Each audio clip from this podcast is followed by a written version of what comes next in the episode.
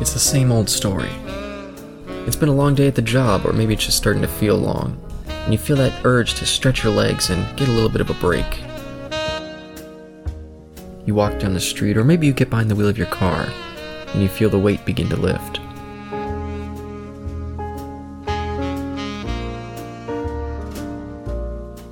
You walk through the doors, and the sound of the place starts to clear the air. You get a table, you order your drink, you listen to the sounds of the bar, and soak in the conversation.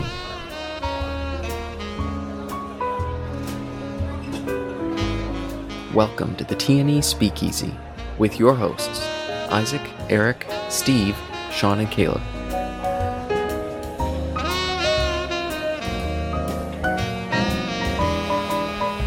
Listen in as I discuss the 2016 film Rogue One, a Star Wars story.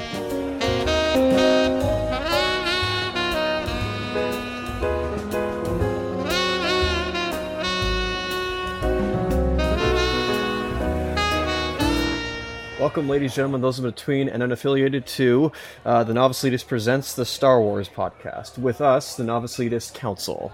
And with us returning is, of course, myself, Caleb, Steve, Sean, and Eric. And today we'll be discussing the film Rogue One. So, gentlemen, how are you all doing at this moment? Oh, I'm, I've got the, the tissue box next to me. I've been shedding some tears today watching this this film. You know, oh, I thought Star Wars was supposed to be fun, but no, here we go. Wow. No, I'm just kidding. I'm just kidding. I was not tearing up. Have y'all seen this before? Oh my god. Wow. Yeah, me and Isaac saw it together in the theater back in the day. Oh really? 2016, right? Yep. And I think at the time I walked out saying uh, saying this was the best of the, the Disney era stuff so far compared to Force Awakens and of course better than the prequels. So I was pretty high on this when we first watched it. But I'll yeah, I'll save what I think now for my initial thoughts. Interesting. Hmm. I just finished watching this for the first time 20 minutes ago, right before we started recording. I've never seen this before, and I, Good Lord in heaven. I, because you know, I kind of swore off Star Wars. I'm like, I'm sick of this shit. I'm this Disney fucking shit. Goddamn, you know, like I just didn't want anything to do with it. Um, that's got to be Steve. That's Steve. Yeah. Yeah, whoever's in the bathroom right now, your microphone's on. Yeah, who's got the bathroom mic? Yeah. And uh, well, no, just you haven't seen it before, so I figure I better get drunk while I can. oh, okay. um, but yeah, I've I've had it on Blu-ray like for a couple of years at least, and I've never even opened it. So I'm really pleased with it for the most part. Um, No. I really enjoyed this movie. This has been this is the best Star Wars movie I have seen Ever? since The Force Awakens. All right, all right. Hold on, everybody. Hold on for a second. Thank you for saying that, Sean, initially. But um, let's start. Well, first off, um, before we get started here, uh, we're coming to this in a very unique scenario, uh, where three out of the five of uh, the council here have seen the TV show Andor. I guess the sequel prequel series to this film, uh, whereas only two out of five of them have not. So this is a this is a good. I, I like this. This is a good perspective on like you know, uh, you, you can probably uh, uh, yeah. Me and Sean have not seen it, so we're not tainted by you know whatever stuff comes beforehand. So we have no idea what and uh, Cassian Andor's characterization is uh, for this film and if it, if it works or not. Um, but for now, let's go round robin as we usually do. Sean, you just gave us like your your well yeah your basic summary. Uh-huh. Um, what's your what is your best thing, sir, and your worst thing?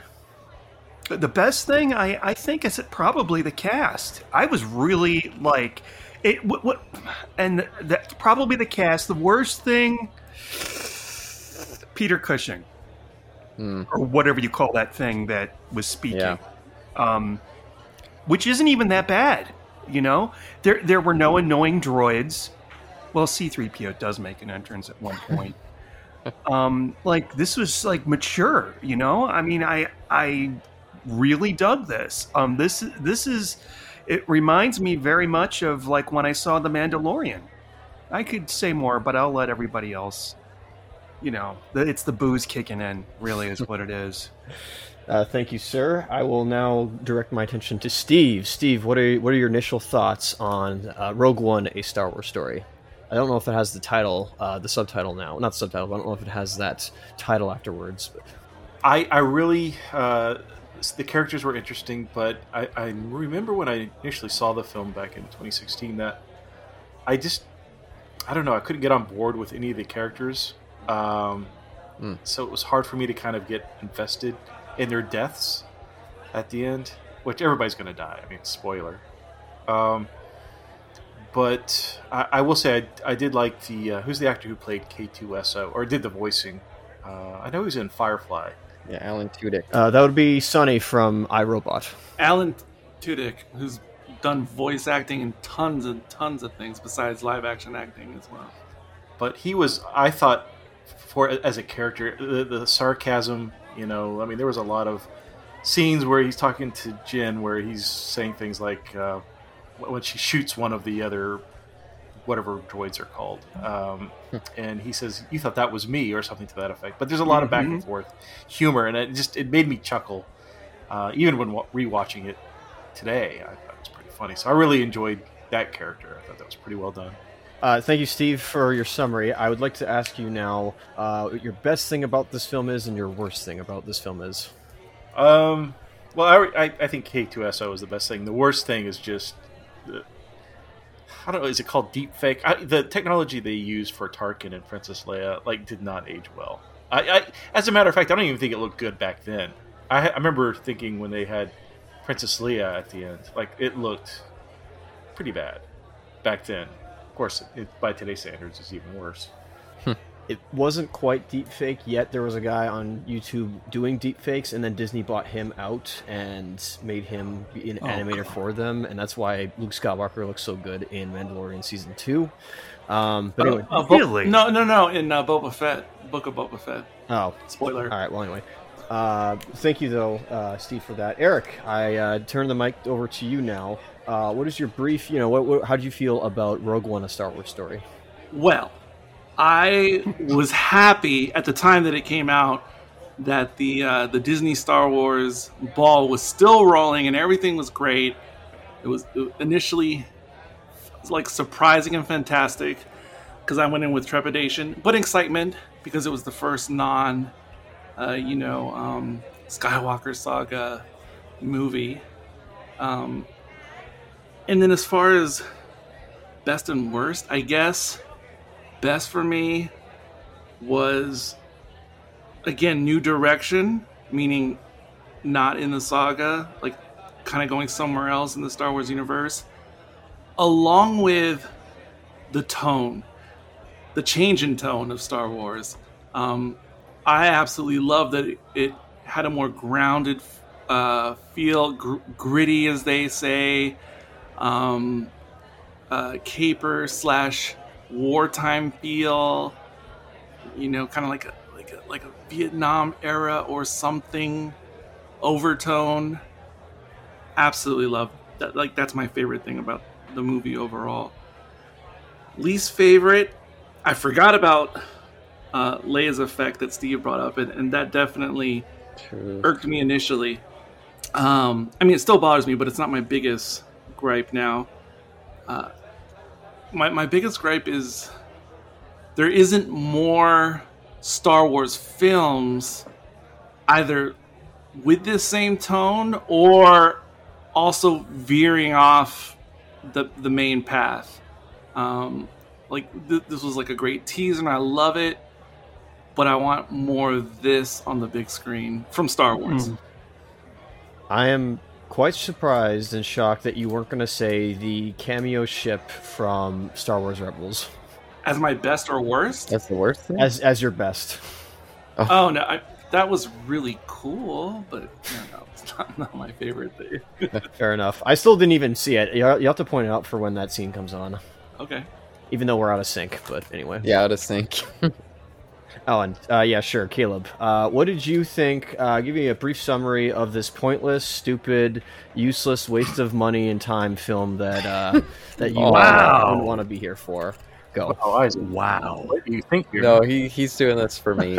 He's because yeah, I'll admit, um, when this when this film first came out, like I said, my initial reaction coming to the theater was like, "Whoa, this blows Force Awakens out of the water," and of course the prequels.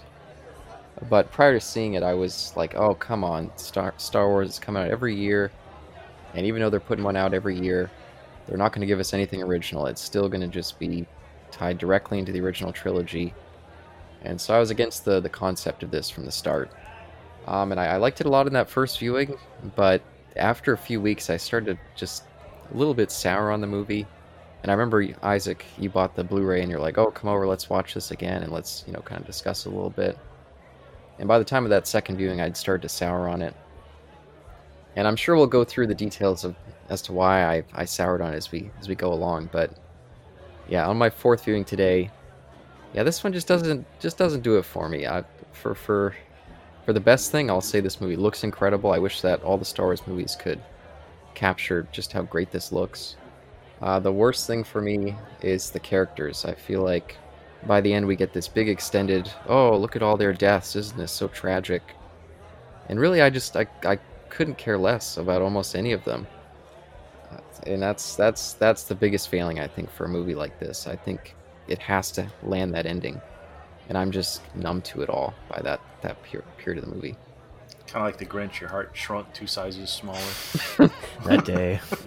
We'll get through it. There is a lot that I do like about this. I, I think for the first 40 or so minutes, that it's the best of the modern era. Interesting. And then it just slowly goes down and down and down until it's, yeah, it's, really? It's still just, it, yeah. Still among the better ones. You know, this is obviously better than all the prequels for me and all the sequels. Uh, but Solo is the best of the modern era, I think. But yeah, well, I'm sure we'll get to all that stuff. But you, Isaac, turning the mic around on you, what is your initial thoughts for this one? And then, if you remember your experience back in the 2016 days, and then plus today. First off, uh, when you say modern era, we're gonna like I have to correct you on that and saying Disney era. Uh, it's this is like straight. We're talking Disney here, not like modern is kind of pointless and well dates yourself because by the time somebody's listening to this 20 years from now, it'll be modern for them. Sure, that's fair. But anyway, uh, yeah, so I saw this with uh, Caleb and my buddy Rigel uh, in the theater. I was uh, elated when I first watched it. There was a lot of scenes where I was very animated, and I think that animated oh, energy, yeah. like you know, bleeded into Caleb's uh, watch of it. Although, could be for my experience, yeah, for my first experience watching this film uh, in the theater, I spent like the first 15 minutes trying to find my phone because I like uh, dropped it, and you know you can't you can't find foam in the in the theater there because it's all dark there. I think I like found a bunch of I think I may have like found a dead rat behind the seat, or maybe that was something else. Yeah. Oh, they still love that theater. Yeah. Oh, oh, that is a horrible story. Um, oh. yeah, they were everywhere in that theater. Yeah. No, good thing we don't go to that one anymore. Isaac, you're saying that you're animated. What do you mean? Like you were jumping up and down in your seat, elated, you know, like full full of energy, you know, something like bouncy, just like clapping, whistling. Uh, I was. Oh yeah, like, he's the cheer yeah, during the most movies. I didn't. I didn't. I didn't cheer or clap as far as I'm aware, but I know there was one scene, and it's actually not my favorite scene, but like it's it's close to it. Like my, the one scene when the Hammerhead Corvette shows up.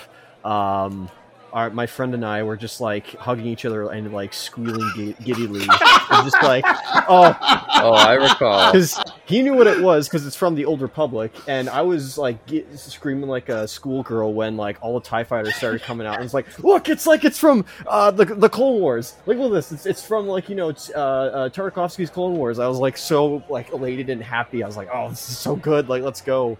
Yeah, and I was I was inching to another seat. Like, oh no, no, I'm not with this group. It's like, yeah, I don't know who these two goons are. They they just came out of the psych ward at the mental hospital. Like, yeah, oh no, all the cops on these two like goofs. Um, so initially, uh, this was I was I was deceived. I was lied to. That's not true. I was lied to. Um, so I initially thought that this was Rogue One was actually the story of how uh, they got the plans for the Death Star too. Oh, I didn't hmm. realize it was for the original like Death Star. So I was like, oh, we're yeah. doing that. Okay, well, I, yeah, there are no Bothans in this, and that's there that's literally what I was thinking. I was like, oh, we're going to see the Bothans finally, and we did not see that. So I was like, oh, okay.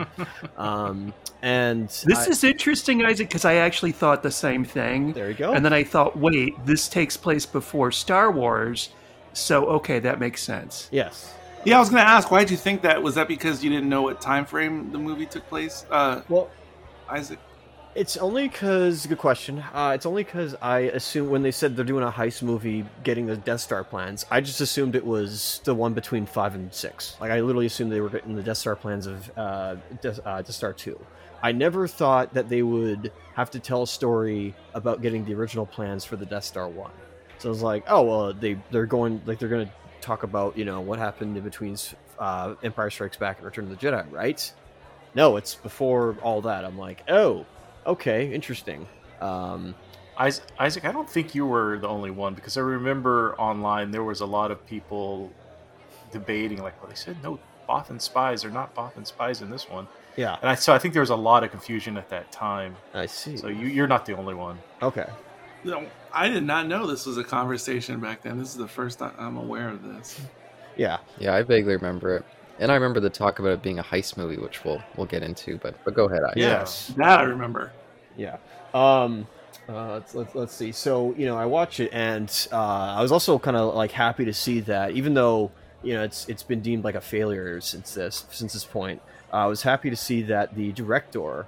Uh, Gareth Edwards, gotta make that clear. Edwards, not Mm. Evans. Uh, you know, off of the success and then utter failure that was Godzilla 2014, uh, was the director of this project. It's also funny that we're doing this one before 2014, but we won't do 2014 until 2044.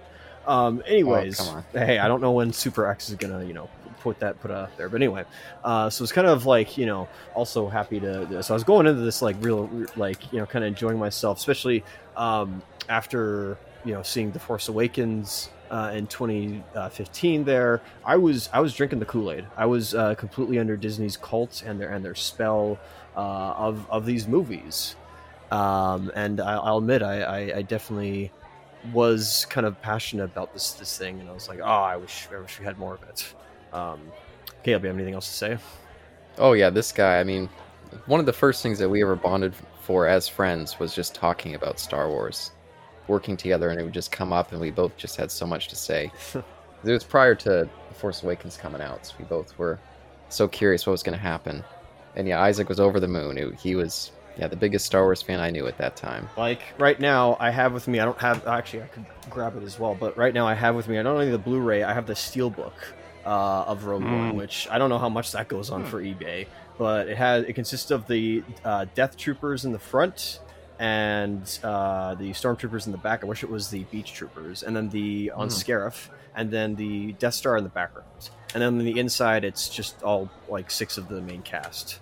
By the way, question Yep. for clarification: Did you did you say this movie's a failure now, or considered a failure now? Uh, well, it's useless in uh, terms of Caleb's eyes. I know that. Yeah, yeah, we'll get to all that. oh, I, didn't, I didn't know that was the metric. Commercially, it did do go. well, though. I believe it passed a billion dollars, if I'm correct. yeah, because yeah, outside of Caleb, um, no, yeah, this movie is, is well regarded and did did well.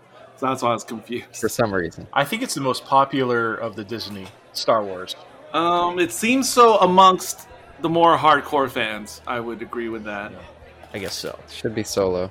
There you go. Uh, I also bought with me the uh, physical media version and or the uh, physical CD of uh, this movie, which I was very happy. Oh, the have. score? Yeah, I didn't even throw it out. Unlike when I threw out, well, not threw out, but donated uh, the episode seven soundtrack. There you go.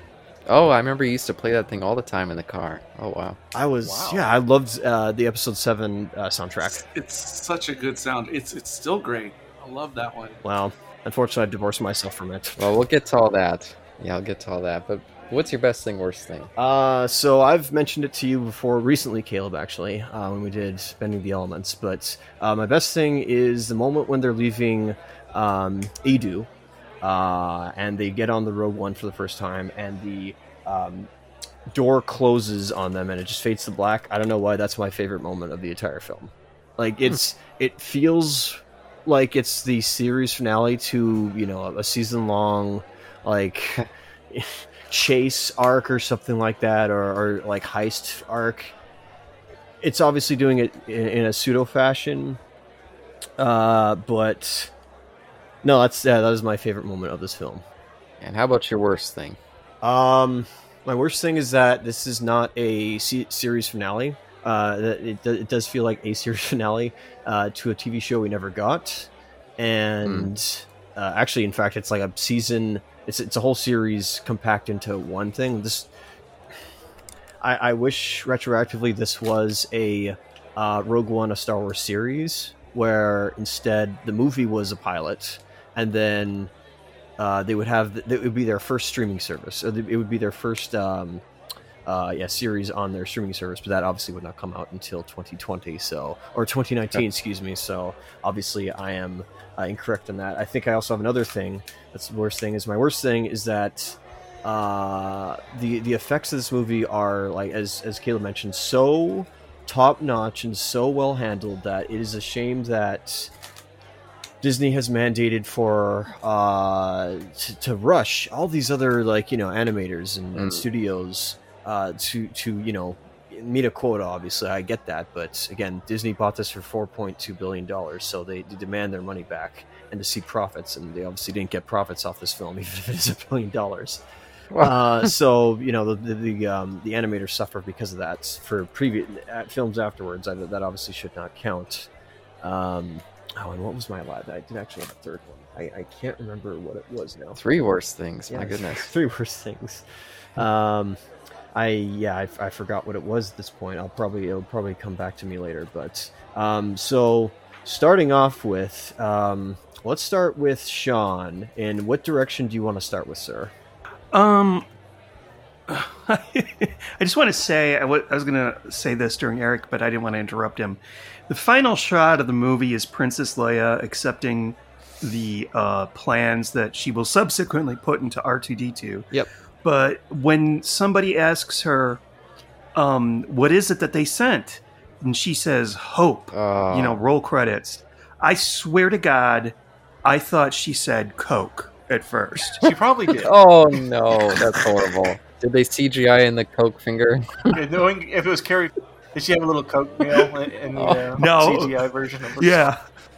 Man, No, oh was- no. did you have Carrie Fisher on the brain or what? if it was Margot Kidder, mm, Yeah, and just since you brought her up, I will say when I saw this the first time in the theater, my one complaint was the last like four minutes. I was like, I did not need to see Vader at the end kicking ass. I did not need to see a Oh. CGI Carrie Fisher. this is a highly, Those were the things that ruined the movie to some degree for me on my first. partially highly controversial uh, statement.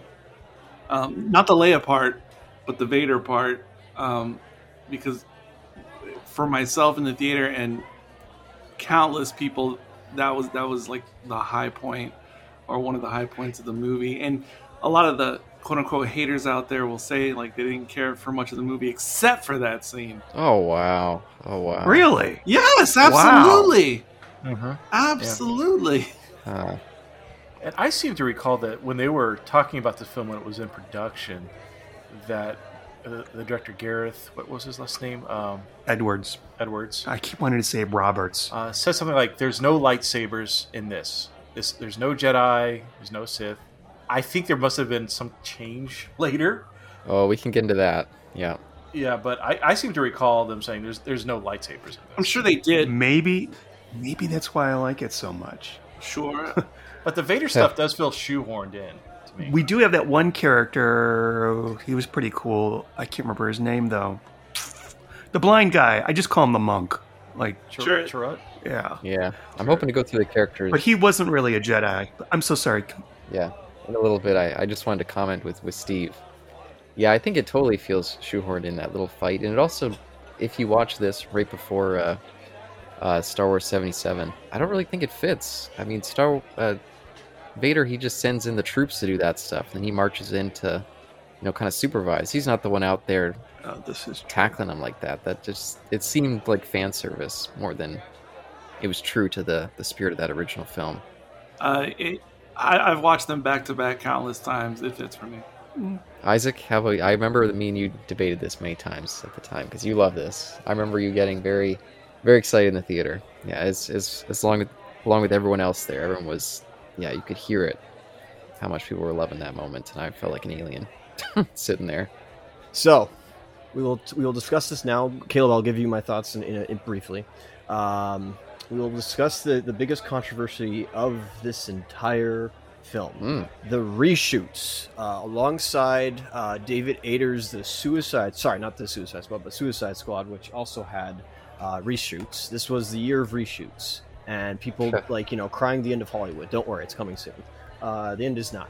Um, we have reshoots, and Gareth Edwards was was very you know distraught by this. He he felt you know betrayed uh, by Disney themselves for having to, I guess. You know, I'm not, I'm not saying he's uh, he's a, a puppet. He's not he, like they have their hand up his butt, but at the same time, they, there was like I remember there was news stories, news articles stating that Rogue One is uh, going in for um, for reshoots, and he had no prior knowledge over this. As far as he wasn't even available for this, so potentially speaking, all the fan servicey uh, stuff throughout this film, such as that tacked on ending, is probably indeed reshoots. I, I think Yeah, filmed and written by Tony Gilroy, the person who's responsible for Andor. himself, eh? Interesting. Okay then. Gareth Edwards, yeah, was not present for a lot of what the, the climax turned into. Interesting. So, and yeah, by the way, for years, me and Isaac, because because I was, uh, I wouldn't say a fan, but a follower of Gareth Edwards' career ever since Monsters back in 2010. Mm. I was always interested in what he was doing, even if I didn't like a lot of it. But after this, he took a long break, and he's talked extensively about how he just felt like he lost his career working in these these Hollywood pictures, this and Godzilla. And it is until this year that he's come back with a new movie, The Curator, The create or is it The Creator. the creator, uh, which hopefully you and I can see next month. I'm I'm interested. Hopefully. I'm interested in watching it, unless it's just Elysium two. So yeah, this this this movie soured his experience with Hollywood for many years afterwards. So Um, yeah. Uh, as far as the reshoot, I mean, there's a lot to say about it, really. But it, it wasn't just that last scene uh, with Vader, which was in fact because I, I just checked it right now. That was Mhm. an addition in, in, in that in that later process. But it wasn't just that though. It was it was the ent- practically everything that happens on Scarif.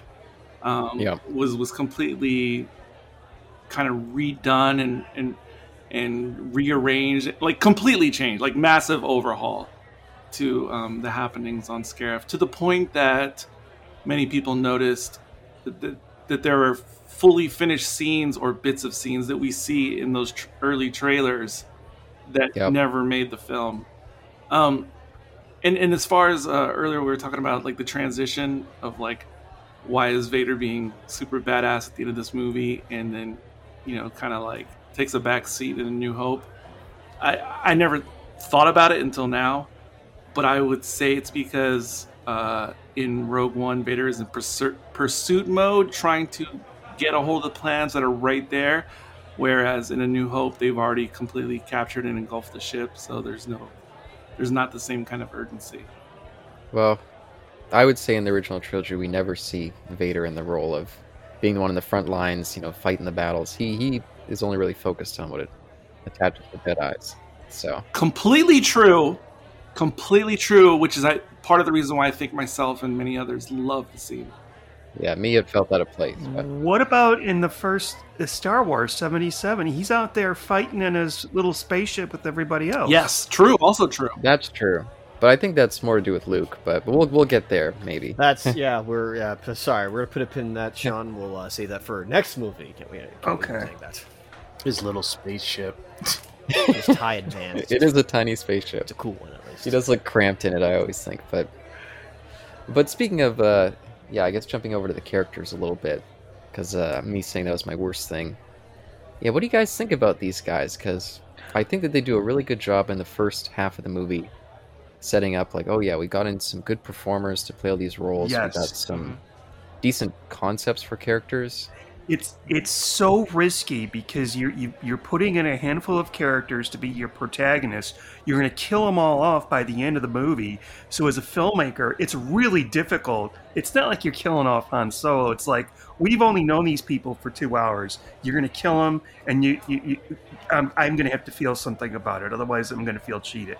Now, caveat: I did know that they were all going to die in the end because that's like a joke. Um, I don't want to say a joke, but it's like you know, it's you know she's he she's really a guy. You know, it's it's, it's you know everybody knows this by now. um, they did a great job of making every single one of those characters likable and empathetic. And they didn't put in a well, they kind of did there at the very end, but a ridiculous love story. So gl- glad that they didn't do that.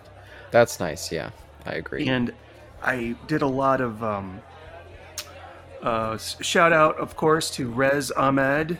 Yay, Riz Oh. Ahmed of Dead Set fame. oh yes, been- that's yeah, right. he's been in a million other things, but I always think of Dead Set. Yeah, he was really good in that. And he's got a, by the way, for anyone who doesn't know, he's put out two uh, rap albums, and both of them are really interesting. I think he's actually, yeah, a really talented rapper. So I hope he keeps working in that regard. But Yeah, and he's also an Academy Award winner. In the same way that Peter Capaldi is, he won an Academy Award for Best Short Film. oh, Yeah, and that's that's part of my disappointment. I Gareth Edwin, Gareth Edwards. I always want to call him Evans because of another director, the same similar name. But Gareth Edwards, he does this trick a lot in his uh, this end Godzilla 2014, where he kind of brings in actors to fill out roles that really don't have much to them. He's like, okay, I'll bring in some names, some people who have some gravitas, and that'll just elevate these fairly flat characters. And I, I feel like I feel like it's almost a trick. I mean, yeah, Bodhi, the uh, Riz Ahmed character, is it much of a character? Is there anything there really? Is there much of an arc? Is I mean, even at the end, I mean, all the characters they they play a role in the climax, but it's more like just puzzle pieces yeah, rather than real characters. Like, oh, the pilot, he's the one who's got to connect a cord. That's it. it's kind of like, oh, Well, I, I kind of feel like Bodhi and Baze, um, kind of the machine gun toting guy, uh, were the weakest of all, all the characters. Like, I really didn't care about them. I'm completely against this. Um, I, I I think they're all fantastic as characters, as the way they were designed. Um, I think they all have arcs. Some are bigger, some are smaller, per, like per Mhm. character. they all have arc. But I think they are all fully formed, considering the runtime. Uh, there's not a single one I really dislike. I, I think Bodhi, for instance, does have a very strong arc. I would never refer to him Oh as just goodness. the connect the cord guy. That is not what defines this character. You have to explain this. You have to explain this. Um, because he is he is a better um version of uh a Finn. Um, No, no, no. Give me, give me what's this character's got. Don't compare him to someone else. no, no, no, no. I, I'm going to continue. No, no. I'm going to say because I say Finn because even though we haven't watched that movie yet, people are familiar with that character and like what it, what his initial purpose was. Um, because this guy is a defector. Um, you know, everyone has their place because because obviously Rogue One focuses on these people who made it possible to destroy the Death Star, but Bodhi is just as essential, or more, even more essential than than others in this film because he was the guy who got uh, Erso's message out. You know, he was a defector. He was the guy on the inside who who led to the rebellion. He came out and got his brain fried um, by Bor Gullet, one of the funniest quotes in, in the Aw. movie. Yeah. Um, and then and then you and then you see him like redeem himself, and you see he's not one of the central characters. Obviously, he's he's a minor character, and for a minor character to be responsible for so much and to see his change over the course of the film and think who he was and who he turned out to be, and then self-sacrifice. I know they all self-sacrifice, but that is that shouldn't take away from an individual self-sacrifice. It's massive. It's huge. Like he's, he's uh. a he's a he's a signi- he's probably one of the more significant side characters in all Star Wars. But they could have done more. Side or small character, minor characters, I should say. No, no, no. Yeah, but you're talking about the character utility. Well, what's the character arc? What's the character story? I said like he was he was part No, of the, no, no. They they give bullet points, but Wait, how like, how you could do that for any character, and I could just call them bullet points if you go through their arcs. no, no, no, no. Well, why did he defect? He def- I, I I that I could not tell you. I mean, I you know I'd have to like go back if you want like specific uh stuff, but What was his character arc? his character arc was he defected because he had a change of heart about the Empire. No, no, that happened before the movie started. What was his character arc in this movie?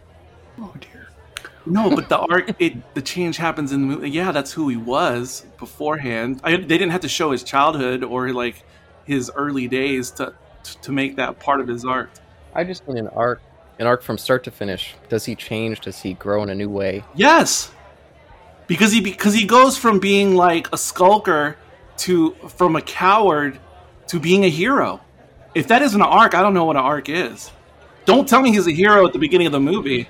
Well, I don't, I don't think I saw the the, the cowardice. I mean, he was putting his life in the line going into this kind of terrorist cell that was against the government that he represented. I mean, that's pretty brave right from the start. I agree, it is, but but and he was putting his life in the line right from the start. And he is, but he but he but he takes it to a more much more significant level. Ah, I don't see it. I you, you would never make a movie about a character who simply defected, but you would make a movie about a character who was like pivotal to like the entire like turn of the war. yeah, but that's why I say utility. Because yeah, in terms of his purpose, I know what you mean by utility, but I, I it's it's not just utility. He's not, I don't see him as just a switch that you flip to make a thing happen. Completely, wholeheartedly disagree with that. No, I I think I don't think he has much of a character arc. I think his character has an okay backstory to, to start off, but as we go along, like most of these characters, he just the kind of character element just falls aside and it's just color for the the puzzle piece that is the character. The Bodhi character isn't who he is until like late in the movie, like who he ultimately becomes. That is not at all who he is for the first half of the movie. He's a completely different person slash character in the last third of the movie versus the first half. He's entirely different. You can't tell me he's the same. I I don't see I don't see much difference. I I actually agree. I agree with Eric on this. I I um I you're right, Caleb. He doesn't really have a backstory. We're not shown that, but it's through some subtle script working and the performance that we kind of learn who this is. I got that especially with the monk and the bodyguard. Baze. Uh, I don't know what to call that big guy. He's not the same one from Walking Dead. No, I kept thinking No, that, but no. Baze. But I think they're very similar. I think they also have a good concept for a character, but there's no follow through, and by the end, they also just feel like utility characters. But but the th- with those two guys, you can tell that they have a history together. And make, Yeah. I make it sound like they were dating or something, but you know that the internet thought and they it were. comes out, you know, here here and there. Yeah. Yeah, I was Um, gonna ask. gonna bring do, that do up. you think they're gay coded?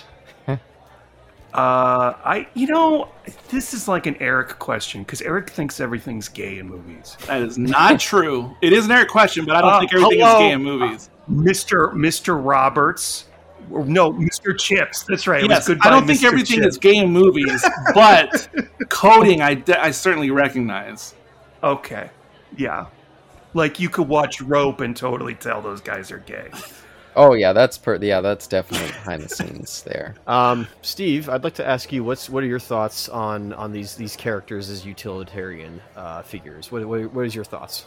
I mean, to a certain degree, some get more attention than others. But I wanted to talk about uh, Bodhi real quick in regards. I, I don't remember if it was specifically said or not, but he had a relationship with Galen Erso, um, and I, I kind of felt like he looked up to to Galen as a father figure, and he, you know, and I Oh. think that was one of the reasons why he defected. Uh, was because what Galen told him or talked to him about. See, I think that's an excellent I point. do too. They never explain that, but they never explain that to us in black and white, but it's all there. It's subtle. Yeah, right before he dies, he's like for Galen, Right. and I was like, oh, okay, like, what is your relationship with Galen? What what does all this mean? Right. I guess you appreciate his sacrifice, I but just think Galen adopted him as as I, I think Steve is so right. Well, and what and I think uh, kind of a, a missed opportunity, what I wanted to see, was I wanted to see because Jyn also, I mean, loves her father very much, and she didn't grow up with her father. She, you know, she it was he was working for the Empire, where Bodhi would have been with Galen during those those years. So I wish there would have been some kind of friction between Jyn and and Bodhi Mm, like you mhm. know like saying I, I know what he would say no he wouldn't he wouldn't do this i know him better than you like i wish there would have been some kind of dynamic between the two maybe where they resolve their their little feud of who you know who knows galen better because they both see him as a father or think of him as a father. So I kind of wish that they could have introduced that. They never really went went that direction. Yeah, they almost have no real connection at all as characters. I thought that was a really wasted opportunity. I a million percent agree with like everything Steve just said.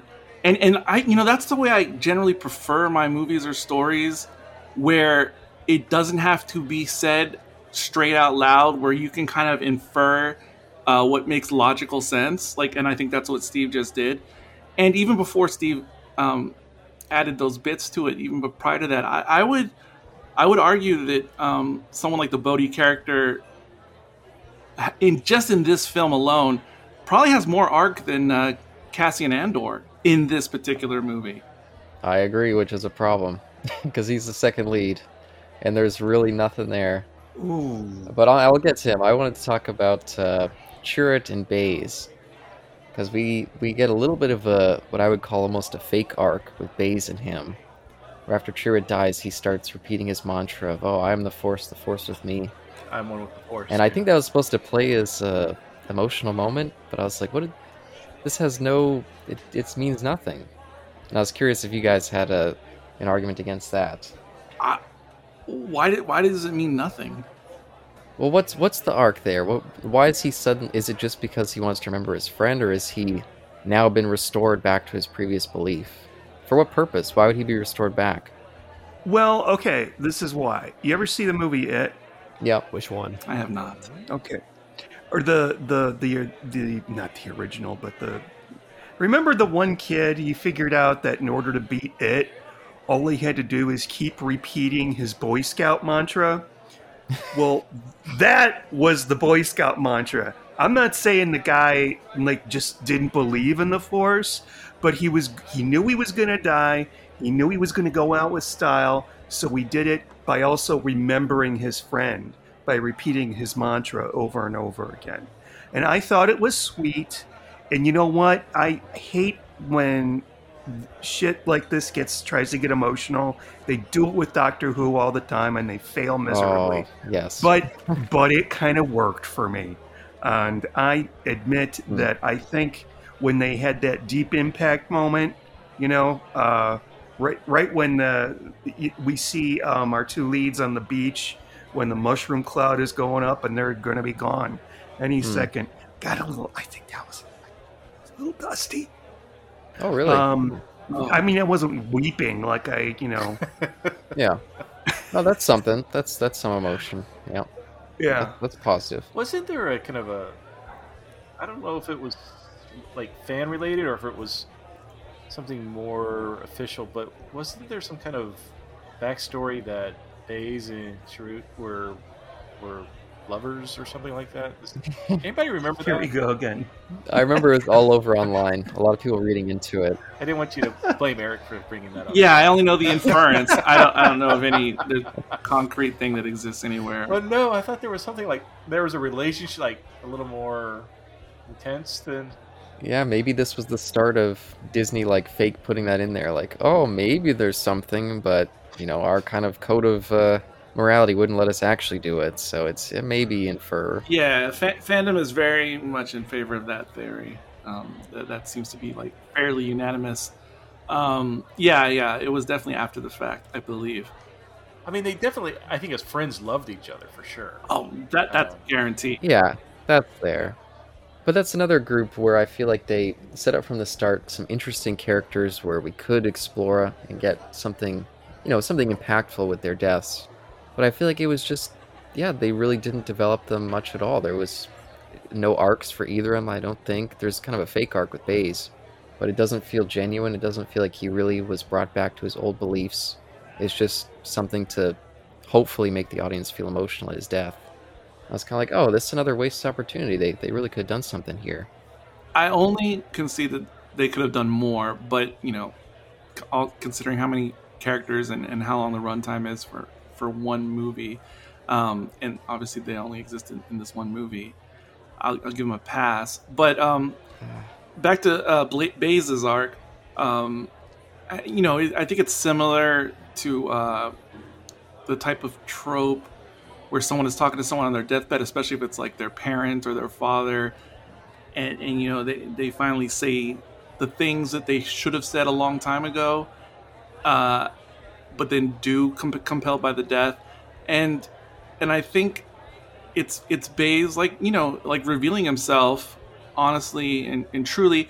I mean, Chirrut probably already knew it deep inside before it was ever said, like those things.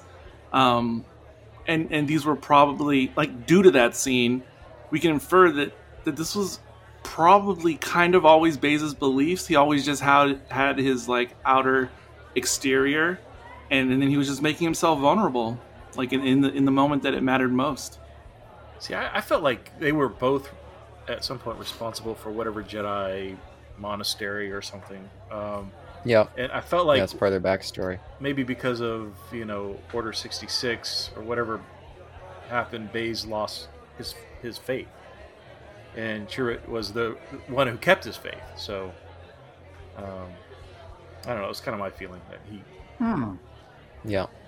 Yeah, that's why I say I feel like they had a good premise for these characters to give us something to build towards. They could have given us a good arc with Baze, kind of rediscovering his faith, but instead they just kind of just throw it in there as something to do rather than as a real arc to develop. I, I'll bet you these are things that are fleshed out in the books. Probably, probably. Yeah, yeah. I'm just, I'm just curious, just to throw this out there, because Eric keeps mentioning, oh, you know, it's it's such a short runtime for all these characters. I mean, have you watched the Magnif- Magnificent Seven or something like Young Guns? These movies where it ends with a big emotional thing, where a lot of the characters end up dying. Mean, by the end of those movies, they've done enough to develop all the six or seven characters to the point that you care when you're watching them all die. I mean, that's that's what I'm thinking about something like this. That's true, but Magnificent Seven oh actually, I haven't seen. Sorry, I haven't seen Magnificent Seven. I'm I'm thinking Seven Samurai in my head. I was about to say the runtime is so long, but I'm speaking of uh, Seven Samurai. Oh yeah, yeah. Both movies I mentioned, I looked them up, were both shorter than this. Yeah, Young Guns I haven't seen in a long time. Um, but I think the difference though with this movie is compared to those two, is that those two are so much more about the ensemble characters. This movie certainly has an ensemble, but there is very much other focus in other areas, and of course more focus on uh, Cassian and Jyn, and in particular on the good guy side. But but there's a lot more focus with other things going on. So th- this is not exactly the same. Now, for your preference, I mean, they could have developed this movie differently and made it more like those movies. Um, but it, yeah, that's it's, it's just a difference in focus, and and because of that, like in, in um, on my side of things, that's why I look at them as like minor characters who are extremely fleshed out. Where you're looking at them as like they could have been more than minor characters. Um, um, but see, I just like I just don't see it. Like I don't see that necessary. I think in terms of screen time, I think that they're elevated above just minor characters. I mean, they're in a, a fuck ton of this movie, and they get a lot of dialogue. It just is a lot of it's just functional. Um, but since you, since we've, you, I guess you're saying that Jyn and uh, in Andor, the uh, or Cassian, I should say, are the the two leads here, and I guess uh, the the villain as well. Krennic is probably the third lead. Yeah, yeah. How do we feel like they've been fleshed out? Maybe starting with uh, Cassian. Whoever wants to pick that up. Maybe Isaac. We haven't heard from you in a while. Uh, well, I guess to give my statement overall about these characters, the problem is is that this is a very story or plot driven Yes. uh, story. Uh, that's the thing, and so y- you know, uh, Edwards is stuck. He's it's a catch twenty two. It's a dilemma because you know the, the best stories, or at least the ones we all love. Uh, actually, that's not even true, but ones that are very successful in Hollywood uh, are the ones that are about characters. Everybody loves to see their their drama over the characters, and the problem is that this is a plot driven film. So, how much do you give to characters versus you know them fulfilling a plot? Now, the plot is very simple. Um, a group of individuals, unlikely individuals, goes to steal uh, plans from the Death Star. Maybe a little bit too long on that one, but that's basically the base, the basic premise. Um, Ca- Cassian starts off as a cold hard killer. Uh, he is, or at least uh, he's he's the gun that is the Rebel Alliance. Um, Disney was. All, I, one other thing I remember seeing some of the articles uh, were very much trying to uh, put out that this is a very dark film. Like this is like the darkest Yeah. you've ever seen Star Wars. Uh-huh. No, I mean what what the what the what the Rebel Alliance kind of talks about sometimes states and what Cassian is is just well those are the new characters, but we see Mon Mothma, we see uh, Bail Organa, and like several other characters from like the previous films. But then there's all these new characters we never saw beforehand. Maybe they were mentioned in books uh, previously, or now they're retroactively inserted into this whole spiel. But those are the those are the gray areas that like but back in you know Star Wars in, in 77 there wasn't none of this like gray stuff. So I, you know I know they're trying like they were trying to be edgy but Disney you weren't.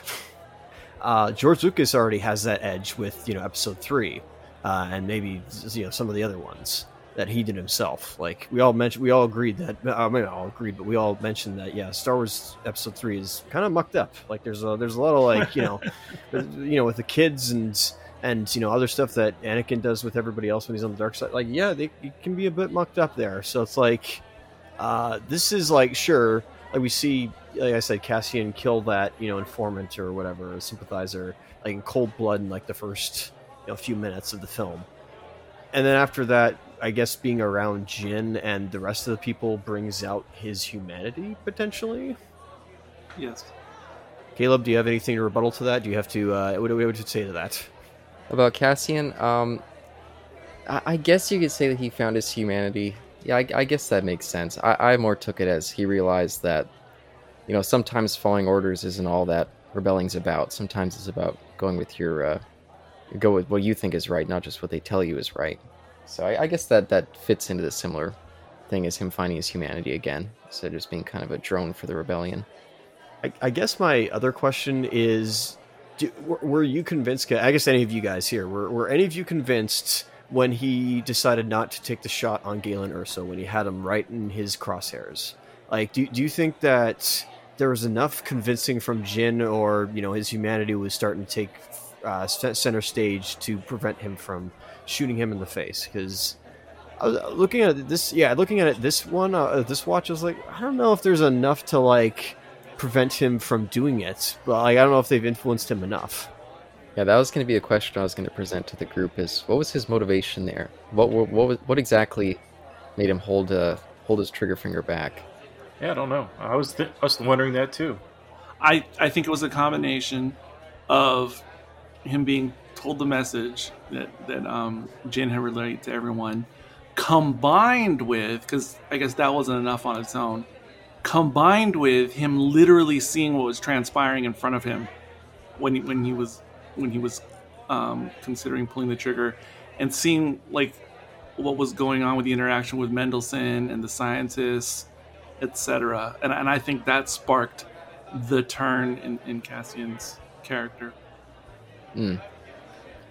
Yeah, my only question is because he, he made it clear, like he's like, you know, this this is something above us all. This is something that you know, it's gonna like it has huge implications, and just knowing, uh, yeah, one Krennic's there with maybe, maybe he doesn't know who Krennic is actually at that point with Galen, but knowing how important Galen is in this situation, and seeing that someone from the Empire who seems higher up is there, maybe it'd just be a good time to you know take him out and not take the risk. It it didn't seem like whatever his previous interactions with uh, Jyn were would make him take that kind of risk with something so important.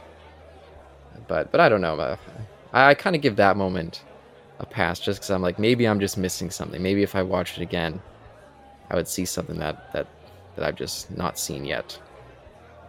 But but I don't know. Sean, your thoughts over this matter? Um, puh, puh. um, I'm just thinking, like, okay, so let's say you're writing the story. What if he does shoot her da- dad, uh, or dad dead? Um, we're gonna pass judgment on him as character. Um, I would have passed judgment on him at least if he did kill him.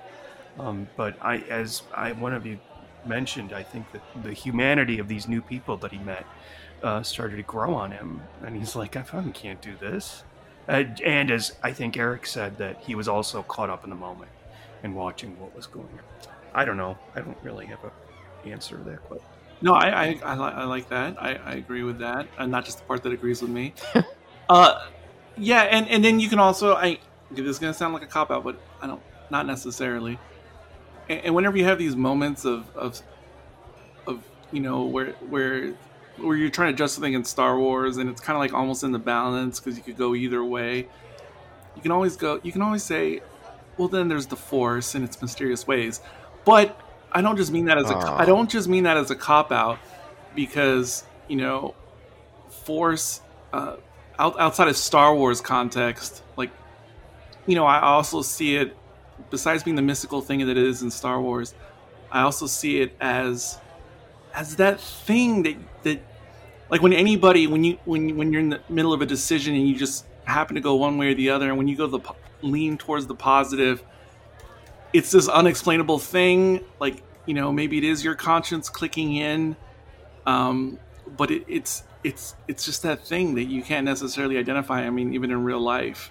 Um and and which which happens anytime anyone in fiction or in reality starts making an internal change of any kind.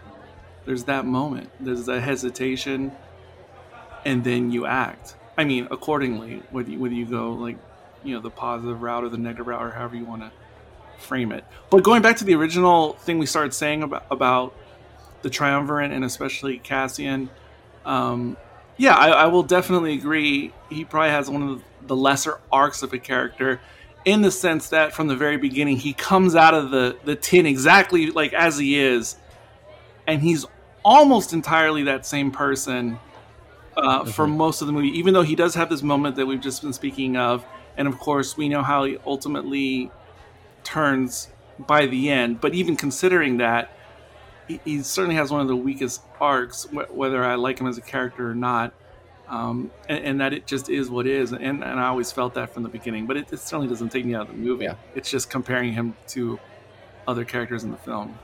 Yeah, and I think the performance helps just carry. I think Diego Luna definitely has something there. It's just not fully uh, fleshed out in this this particular film. Andor does a lot better with him, I think, the series. Yeah, I was I was afraid to talk about that, and I'm not going to go into it too much because I feel like Isaac will bear down on me. Yeah, There's there's an embargo I have on that. Even though I said that, you know, we have two out of the five Yeah. of us here who don't haven't seen that. That's intentional because like I kind of want to know like you know if there's a big difference at all because of that. big difference. Yeah, it's it's it changes the whole paradigm completely. I figured. Yeah, and I wanted to mention earlier when Isaac mentioned all that, to say like, oh, you know, I wonder if this changes things or you know informs for you. I'm too much of a sequentialist. Really, watching this character, I don't see the character from that TV series at all. That they feel quite distinctly different for me. No, not hugely different, but I I don't fill in the gaps that this movie has with that series. It's I mean, I kind of see what Caleb is saying, but of course, there is a gap filler that none of us have seen yet, and so yeah. I'll reserve judgment for that as well. But I'll say for for uh, Cassian, yeah, he's he's passable enough if the other characters around him felt more full. It, it's more the fact that I feel like Jyn herself is also flat. She has much of a stronger, theoretically stronger arc, but for some reason it just it I can see the path that they're leading on with her, but it never really connects emotionally. It's just kind of like okay, she's reached this point, she's reached this point, and now she's arrived to where she needs to be. It just kind of happens, and I, I'm just I'm not really with her. I'm just kind of observing.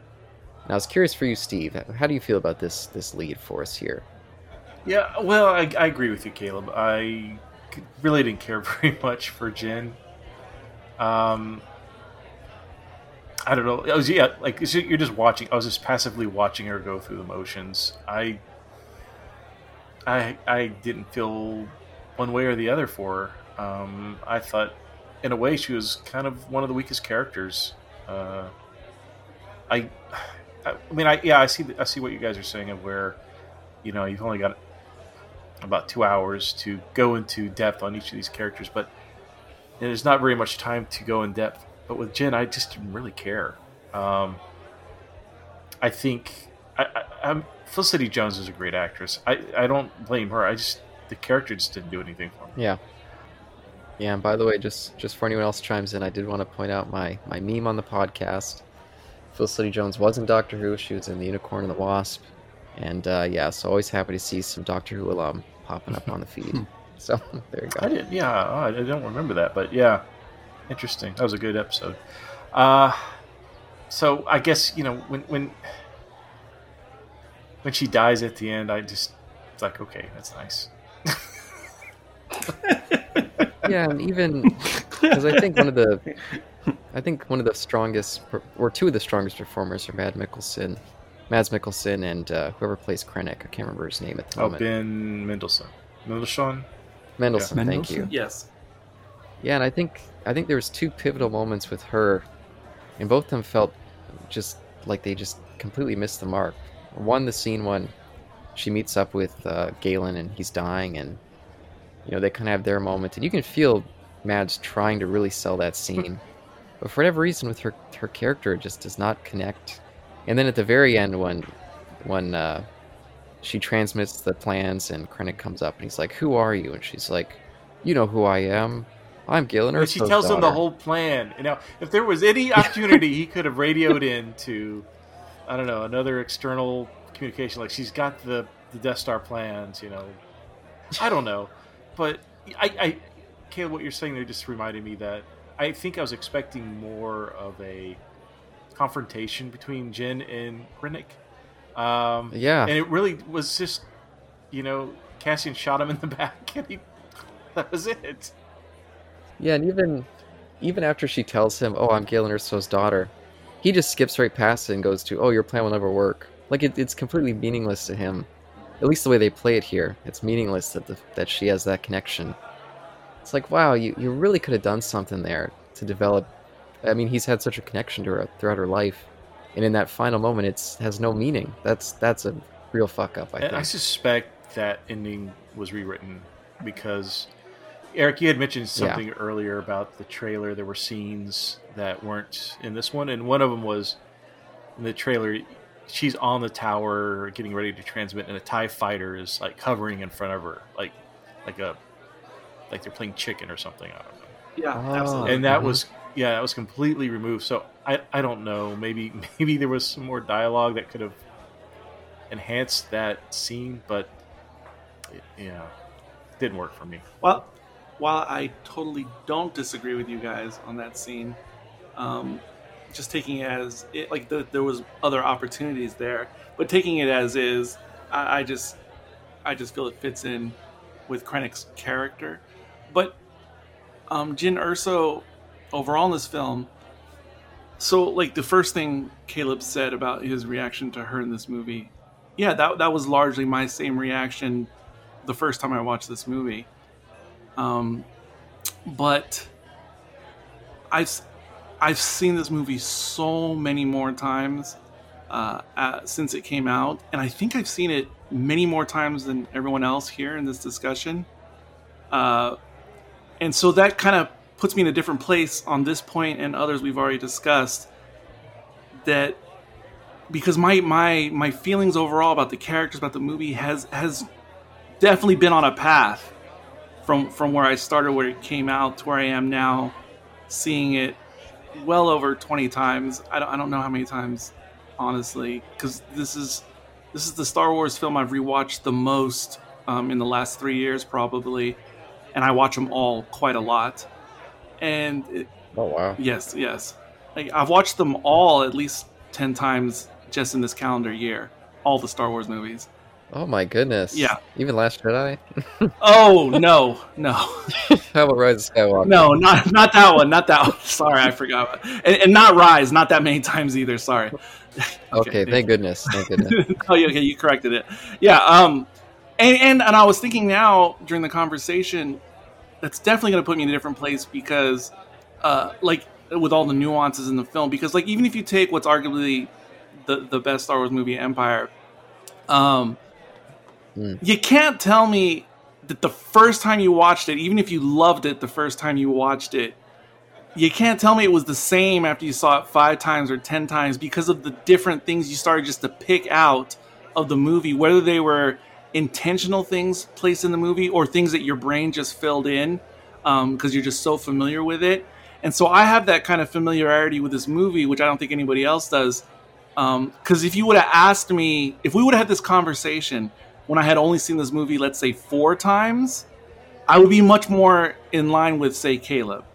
But I've just, I've just like, it, it just continues and continues to grow on me so much more.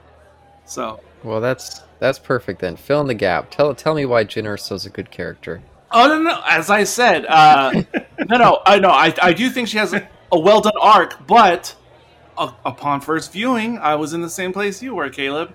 It's just I've watched it so much that she has so grown on me as an actress and as a character that she she went from your opinion, which was my opinion initially, to now I think she's up there in one of the the stronger female character Star Wars characters of the live action stuff.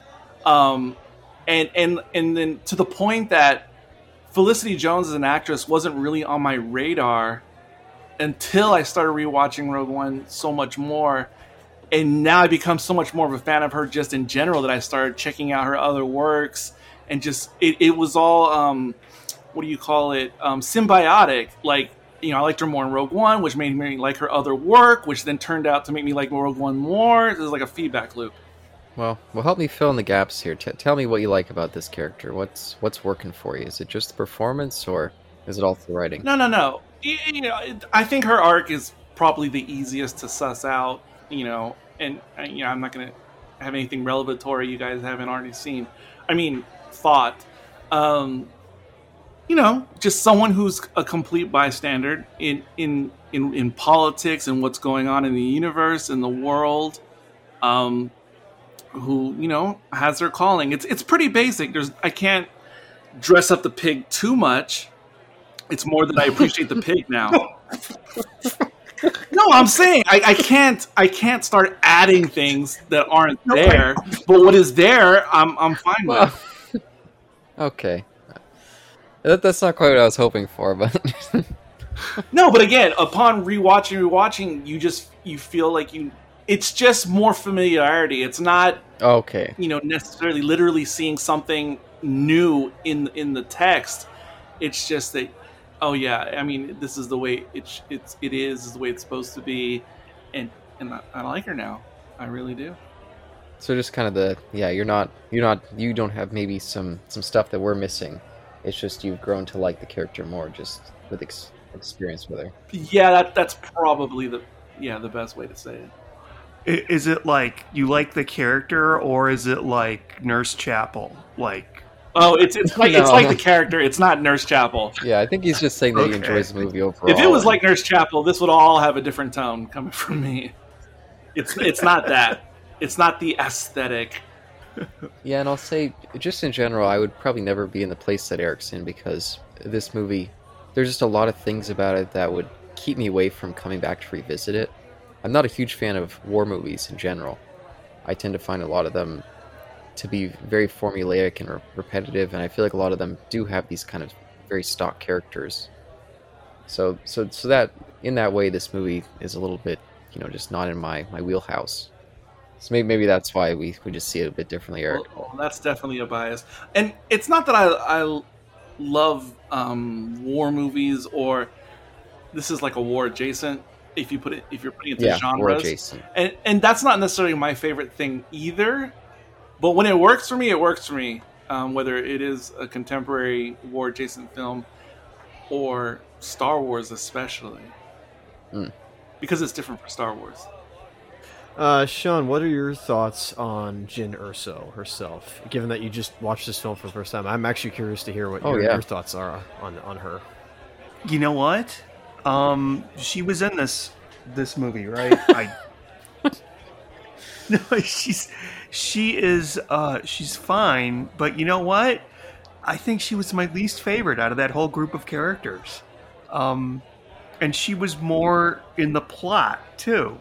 What with you know her Yeah. father and everything. Um, so I dare say perhaps the character was mishandled. Um, felt sad when she died though, but to me it was I was um this is going to sound come out weird, but I was you know, I was paying more attention to Cassian than I was to her. You know, Mhm. it's almost like she was second banana to him, when really it should have been the other way around. Yeah, So I agree. yeah, that's what happened. a new thought I just had 15 seconds ago um, was like if if Luke only existed or that all we knew of him was uh, was his first movie in New Hope, um, and I was just comparing Jyn Erso and Luke in A New Hope, I I would take Jyn Erso as a as a much Oh, more wow. interesting, fully formed character in this because I was thinking she is a little bit of a foil to Luke in the sense, I mean, by design, in the sense that she is a female, but but the biggest contrast besides their gender is that Luke was all in from the very beginning, like wanting to be in the action, wanting to play a role, which is generally less interesting to me if I really think about it. It's exciting when I'm a kid and I want to go on an adventure, but as an adult, it it's not that interesting. This is much more interesting seeing a character Uh, get involved in the fight via a turn. theoretically, I get what you're saying, but in terms of what we actually get, yeah, no, I maybe we should save this till next time. But yeah, I do not see No, so honestly, her as being as dynamic as Luke in the, the first film. That that seems. oh, I, I, I yeah, I, um, no, I, I, I don't even think it's close. oh my goodness, that It's completely different if I start counting the other, you know, Luke movies, uh, especially the original trilogy. But if it's solely A New Hope, I think Jyn Erso's character is in- incredibly more interesting. And anybody want to throw it? Anyone want to comment on that or throw in your agreements? Or I don't. That's. I feel like that's a hot take. But It is odd. Yeah, I don't agree with that one. It, it doesn't feel hot to me, It's spicy. unless you- again you're just into the let's go adventure, which I completely understand if, if that's your point of reference. yeah, before we get to Krennic, who I think is potentially the most interesting and better rounded character here, I do just have to, to call attention to my, my least favorite character in the movie and someone who I've I've steadily become more and more uh, frustrated with with the performances that he gives, and that's Forest Whitaker's Saw Saw Gerrera. Hmm. Oh boy, I like the concept of this character as well, and I'm, I'm I think you guys said that, or maybe maybe it was something else said that he was in the one of those animated series. Multiple animated series. But oh boy, this guy feels like a live action cartoon in this. He he is so over the top. And his character turn when he just decides randomly like, "Okay, it's time for me to die now. I guess I've lived long enough. You guys go ahead without me. I just want to stand here and die." Oh god, That felt so unmotivated. It was I was laughing. He's ready to collect his paycheck. Yeah. Eric, Oh no! Eric, I give you permission Oh, to yeah no you you have my permission to gush and to re- reference uh, CG Wars and Rebels. Just just in terms of Go Well, I don't want to gush per se, but because he's the best character ever. no, no, uh, no. But I do agree with Caleb um, that yeah, like in, in terms of plot happenings, that's one of the worst things that and and is one of the biggest cop outs in the movie. What Caleb just said, uh, how he ultimately just chooses to let himself go. Um, I see what they were going for, which was something like Obi Wan in A New Hope, and of course, like the mentor figure, you know, has to like self-sacrifice to propel. Um, Or Laura Dern. oh, oh, Oh. God, Uh, what? What's he talking about? I don't know what that is. Admiral Hold- Holdo. there you go. Never heard of it. No, no, no. Let's yeah. Never let's heard of it. past that. Uh, yeah, okay. So I see what they're going for with Saw Gerrera, but it is terrible. And because of knowing the character in the animated series, not that I think he's the greatest thing in the animated stuff, but because he does have somewhat of a legacy, if you include that stuff, that makes it worse. That makes it way worse. Um, because if you had been following him for like 10 years or more of the character's existence, for it to all go down like that, oh god, that makes it hurt or just seem even more ridiculous. Yeah, I didn't think about that aspect. I, I could definitely see that being worse. And was the character like like this in the show? Because I was like, this is one kooky performance. I don't know what the hell this is. Oh no. Okay, so briefly, he starts off as kind of like a Lukish character when he's that age, when he's like a teen, uh, you know, like Luke's age, uh, George nineteen-ish, Lucas. right? There you go. Um, so he starts off as like you know like like yeah he's for rebelling uh, you know against uh, the Republic or whoever the heck uh, the bad guys are in the Clone Wars. Um, or wait, uh, separatists. Um, so he's like, you know, he's young and plucky, want to be part of the fight, and then, and then because a thing happens, kind of like something happens to Luke in A New Hope, you know, that's when he goes much harder and is much more devoted to the cause, and then he becomes like, yeah, a much more extremist type character, but he certainly has so much more vigor and like cunning and presence and yada yada yada. This is as as they designed him in this movie is like the very broken down. He's been injured. He's he's highly more cynical. Um yeah so So preview for Luke in Last Jedi. Got it.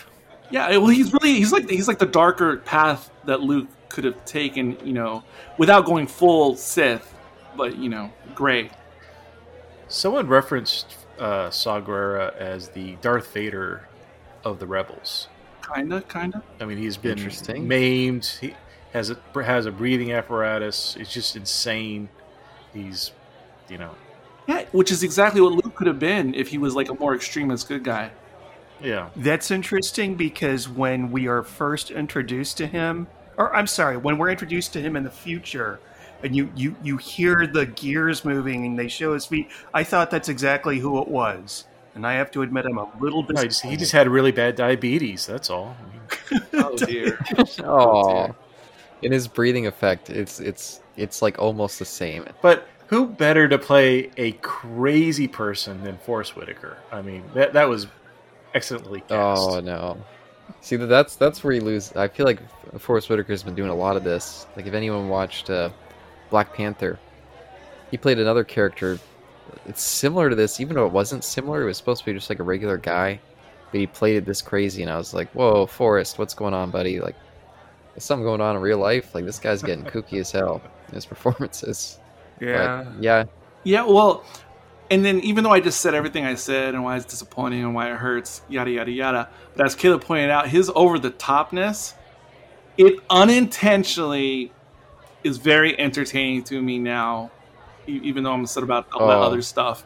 Like it's it's unintentionally hilarious. The Bor Gullet is so funny now retroactively. Uh, and and so now I embrace his over the topness. Like I separate that from how the character's been destroyed, um, and it's just unintentional, ridiculous fun to me now.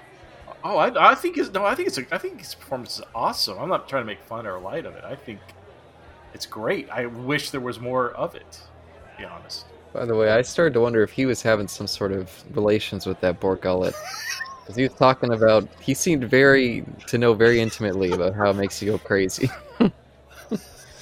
and the way he was watching the, the, the thing happening there, I was like, oh, boy. No, I kind of agree with that. That he's been he's been having some Bor Gullet time himself in his in a little bit. No, I know. I honestly thought that. Uh, you know, all jokes aside. Wait, Yeah. what? The Bor Gullet? im- the Imperial droid stand-in, like the you remember the interrogation droid from A New Hope. Oh, oh, oh, okay. okay. So they use a like uh, another one of Kathleen Kennedy's, you know, like wet dreams or something like that designs over the uh, over the interrogation droid. Oh my goodness. What? Where's this Welcome. I, want to hear more. Oh, wait, let him talk. I want to hear more. Go on, please. Welcome to Kathleen Kennedy's Wet Dreams. Caleb, come on, you, you, you, Caleb, you told me this, right? It's the Lead Bermuda guys. Remember in their commentary. Oh, oh, with the tentacle. Oh, I forgot about Yeah. that again. her thing with tentacles. Tentacle porn? Oh yeah. Oh, yeah, because they were saying, oh, yeah, she had a, a tentacle beast in The Force Awakens, and then we got a tentacle beast here. and- I've never. Yeah, and they were like, maybe she was making them just so she can get the props to take home. What goes on between her and Frank Marshall is none of my business. Yeah. I'm gonna abstain from this. Uh, Frank is 80, 85 or something, you know, so needs a Oh. little, little, little assist in bed. Oh no, let's yeah, let's move past it. But how about Krennic? Yeah, hang on, hang on, Caleb. Yeah, sorry. I'll, I'll, I'll quickly. oh, there's the creature in, in Solo as well. The mob. that was that. That was what like Mhm, cemented mhm. their you know decision. Oh yes, that's right. So I'll just quickly give my thoughts on Jyn. I forgot to like, quit. Sorry about that, Caleb. Just quickly go on that, which kind of ties into it in a bit. So um, she's I I guess she's Rey 2.0, but without the Force. So nobody like everybody has like a similar complaint, but the opposite, I guess, in that she lacks character just like Rey does in Force Awakens, and but but she's not like a Mary Sue, and she's not. Um, yeah, she's you know I guess our she's our eyes. She's like the what is it, the Greek choir almost in, in this whole thing. But yeah, there's I, I, I can see what Eric's saying in that there's subtle ways of like you know, she starts off uh, wanting to run from the rebellion uh, because she's been betrayed. Like her her dad didn't betray her, but her dad got captured, and then Saw Yeah. was her caretaker for the entire time. And then he, you know, had to basically like you know dump her because uh, P- Imperials were getting wind of her potentially being, or maybe not the Imperials, but people were getting wind of her being the daughter of Jyn Erso somehow, or Galen Erso, excuse me. I don't know how. And maybe they were doing the Bo- Bor Gullet. I have no idea. And um, so she's she's very distrustful of any sort of authority. She has that line of like, you know, why why don't you care or anything like that. It's like, it's, like uh, yeah, with Saw, she, she's like, you know, why why have you not fight for the cause? It's like it's easier if you don't look up. I'm like, okay, that's that's an interesting Yeah. line. Solid line. Yeah. Um, but but she's basically like world. She's kind of broken person. She's she's weary. She doesn't want to fight. Uh, she's not like Han Solo. She's not a smuggler. She's just a survivor basically. But she keeps ending up in like prison. We first see that. Another thing that this film does, it breaks the rules. I think the first time in, in Star Wars history, unless I'm wrong in that. Actually, I guess uh, Force Awakens did that, but we actually start the film off with flashbacks. Remember, Lucas was very much like this matters, but Lucas was very like I don't ever want to like show flashbacks. Obviously, we had those premonitions in three. That doesn't count, uh, I guess. And uh, when we had the premonitions in five, it was only like you know inferred. Yeah, those are flash forwards. each- Flash forwards. Thank you very much. Uh, so he's very much never into flashbacks, only you know through speech. You know, like you know, people would relay uh, past events through speech. And in this case, no, we actually like start. So I guess that really isn't a flashback because it starts off there. Yeah, it isn't. It's just chronological. So yeah, there you go. Never mind. Yeah, and I want to get to that that section too eventually. No, but I, I want to say that I agree with Isaac, and I was gonna go there first, but do the. I thought it was part of the embargo, which is why I swi I was gonna do Rey comparisons. That's why I switched to Luke though, because I, 'cause I no, thought I, I thought I couldn't. you have my permission. Well, no, you kind of said it, but I, I was gonna compare them, and I was gonna make the argument that, um, yeah, I, uh, on paper, I think Jyn Erso's the better formed character to Rey. Um, I agree. But going to what Sean had suggested about Nurse Chapel, I have this aesthetic thing for Rey that, Oh no. that elevates that person beyond the character. I mean, I don't see why you don't have a thing for Jyn, Qi'ra from Solo, or well, you have it for Rey because they're all white British women. Uh, British Hey, let's not get into. oh, is that No, my that doesn't kink? sound racist at all. Uh, Is that my kink let's right not get into now? this. that does sound sexy to me. But, I'm just um, working with what I'm given here. now. Now to tie in actually to Caleb's next thing. Uh, there Oh. was there was a group of people actually who and and I, so I'm, this is not my original like you know thoughts from 2016 or 2015, but uh, my uh, what some people were thinking was that through the trailers, uh, ev- people were extrapolating and, and suggesting and um, speculating that Krennic was in fact Jyn Orso's father, and I was like, oh, Oh, interesting. that would be interesting. So, but that obviously wasn't the case. So, Caleb, uh, what'd you think of? I think his name's Orso Krennic. Krennic. Orso Krennic. What? It's you know, like, Oh, is that his, his first name? yeah, Orso. Ors. Really, his his first name's Orso, and they have Jyn Erso. I know. That would be really. If that's the case, that's really bizarre on the writer's well, part. you don't want to you want to complain about how the No. fact that this is not my this is not my thought, but you're not going to complain about the fact that that one planet that we see briefly with the um was that Oh, that clone trooper Jedha. vehicle? No, not Jedha. Uh, Wab- Oh. Wobani is just Obi Wan, but like you know, spelled differently. I didn't even notice that, but Yeah, did you know when Urs, Galen Erso, Erso, if you take out the E and put it in S and rearrange the last name, is Gaylen Ross, Oh, I I thought you were going to say Soros. actress in Dawn of the Dead. Thank you very much. oh yes, and Creep Show. There you go. Yeah, She was in Creepshow? Yeah. She's the one during the uh, the scene with uh, oh, what's his name from Airplane, the uh, the guy with the white hair and who's always in. Oh, uh, Le- Leslie, Leslie Nielsen. Nielsen. yeah. Ne- she's the one who's like drowning in on his, His VHS. wife! Um. Yeah. Yeah. Okay. Sorry, everybody. But um, yeah, sorry. But for Krennic, I, I don't know if Steve's still there, but he got me that on Blu-ray. Yeah, I, I, I really enjoy seeing the side of the empire that's all this kind of bureaucratic side and seeing these these people trying to you know get the credit for their work and rise up in the ranks of this fascist regime. And they don't really go into it too much. You you get the sense that Krennic is more just a, like a someone who craves power. He doesn't actually care about the regime. He just wants to be Yes. elevated in its position. I think all that stuff's quite interesting, and I like all of his little schemings and trying to go around the, his superior, uh, the CGI creation, the creature that is Tarkin. Uh, that that's the weakest side of his plot. I wish that they would just cast a human being in that role. But but everything with Krennic, I I, I quite like with this movie, and, until the the last little bit there. Oh, I- I have, I have a follow up to what Isaac just said about Krennic. Um, Sure. so, you know, a lot of what he said was that this this theory about um, Krennic being the father of Erso, I'd never heard that before. I never saw that anywhere, and I would I would have kind of just thought, "Whoa, what is that?" When he just said it, Isaac. But when I was watching the movie today for this, because I've seen it, you know, a million times already, you know, I wasn't like fully staring at the movie the whole time. I was multitasking. But at one point I looked up and you you guys help me out because I can't even think when this scene happens in the movie. But I looked up and there was a flashback scene, brief, Yep.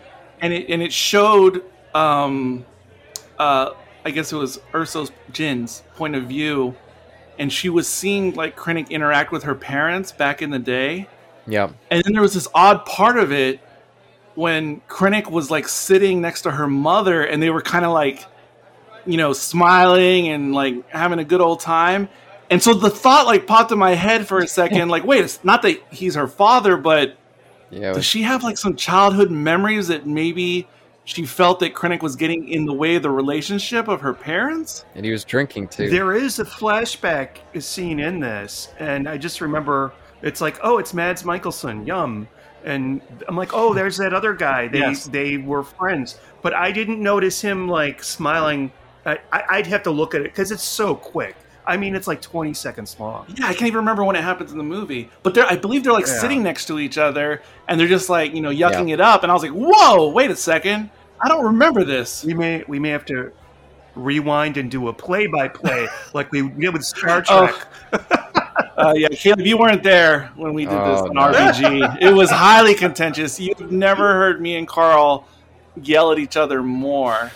oh, really? I'm excited to hear this. I can't wait to. It, hear it's the most heated debate I think me and Carl have ever had on anything. Oh, I wish I was there for that one. You'll hear it. But no, yeah, he's he's boozing it up. He's yeah, it's I, I thought the wife looked more uncomfortable. Like why why is this fucker here? But yeah, no, that's that's interesting.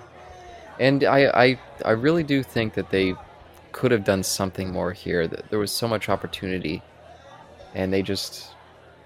I mean, the stuff that we do get with him is, is still quite interesting, but it feels so separate from the Jyn plot that I'm like, I'd almost rather just prefer a Krennic movie. I don't even care about these rebels. He, his plot seems much more interesting. I agree, but see, you know, you said it again that you know there's so much opportunity, and I actually think you're starting to convince me this is a plus about the movie in general, um, which sounds counterintuitive because you want a movie to be, you know, fully formed at the time it rolls out. Um, but for some reason, I like this because I agree there is like so much potential for opportunity Mhm. which is kind of like what what the deal was when you had the original trilogy and and then and all the opportunity people saw to go different directions whether it was novels or comics or just like um, um, fan fic- fiction or whatever because that's what star wars kind of like sets up. It, it's like this great sandbox. Yeah. and and this movie in itself is a microcosm of that even if it might be a detriment to the movie itself.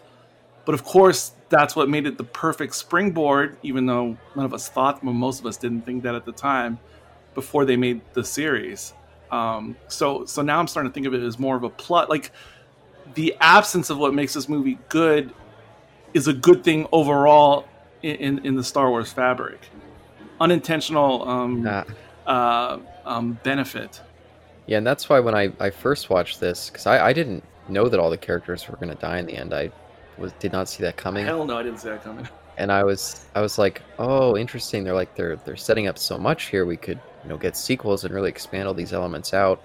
And then when they all got cut short in the way that they do, and that made it so much more like oh, like I I didn't it didn't quite click the first viewing how much they uh, dropped the ball on so much of the the quality stuff they were setting up until after you know a couple days after seeing it. It was like oh yeah, none of that really connected right. It all just was like there was a lot of good stuff, but yeah, they just they just underserved themselves. For, maybe maybe it was just rushed because of course Disney did have a strict timeline of when this movie had to come out. Oh, I'm sure that. Maybe they just didn't have the opportunity to, you know, really put the time in. But yeah, it, I I find it disappointing. I, I have a question for y'all. Sure. Um, is this y- y'all know I don't I don't watch those uh, uh, what my mom would call comic book movies when really they're it's the Marvel franchise. I know you guys watch those movies, but is this better or because because I think they're both you know Disney products now. Mhm. Um, but is this a better movie generally than Marvel movies? Because obviously, my, they're overly saturated with Marvel movies now, uh, but not as many Star Wars movies. So I'm just trying to. Does this does this question make sense? Yes, I got it. Yeah, I, I would say most of them feel better rounded than this. I, I think most Marvel movies have their issues, Okay. uh, but character wise, I feel like a lot of them are more fleshed out than this is. Okay. Interesting. I'm a little bit more on the oth- leaning on the other side of the coin, uh, and of course, than Caleb, uh, which is I think it's generally better than the Marvel films, uh, for sure. But you could choose specific Marvel movies that are certainly better and or highly regarded more so. Okay. All right. Uh, actually, Steve, uh, I'd like to ask you, what is your uh, just brief, like, if you briefly have some uh, thoughts? What are your thoughts on Krennic? Uh, the character, I really liked him. I, I wish there had been a little bit more uh, with with him as well. The actor, I, th- I thought, did a great great job. Um, I thought it was a really good scene, even though it's one of those shoehorn scenes where he visits Vader on Mustafar, and we get to kind of see that peak of, of Vader in that bacta tank. Uh, but the conversation they have, I've only seen this, only seen it twice but I, I felt like there was a lot going on in that conversation that I did not Mhm. pick up on the first viewing. The second viewing, like after he after Vader chokes Krennic, and he says, "Don't don't what does he say? Don't don't choke on your aspirations" or something like that. Yeah. That was really creepy. But but what I- I didn't notice what when Krennic when he's like pulling on his collar and he's on the ground on all fours, and Vader's walking away. Uh, he turns to Vader and he smiles. Because Yes. That's that. yeah, I was like, either this guy's into S and M, or what. Uh, but I, I really thought, wow, I, I didn't notice that There you go. on on the initial viewing, but on the second time, I'm like, he he doesn't care what he has to do to get his way. He got Vader's approval that he's in charge. It makes sense that he'd be a bottom. I can totally see it. Yeah, he, he ran home and he crossed "get choked by the boss" off of his bucket list. it was probably if you survived getting choked by Vader, you had it made. Yeah. That was it. And furious masturbation as well. I'm sure. I, actually, I, now, now that I think about it, his character I, th- I find the most interesting out of the bunch. Absolutely. Yeah. Out of the three, per- perhaps, but but I didn't think that until again multiple viewings. Uh, I didn't have that thought when I had only seen the movie a couple times. Yeah, I, I think he's easily the most fleshed out. I think he's probably the best performer here. Him and Mads Mikkelsen are maybe tied, but Oh yeah, yeah, and, and yeah, I, I just feel like the, the I wish that they had not made that CGI Tarkin because I think that their dynamic is potentially the most interesting part of the movie.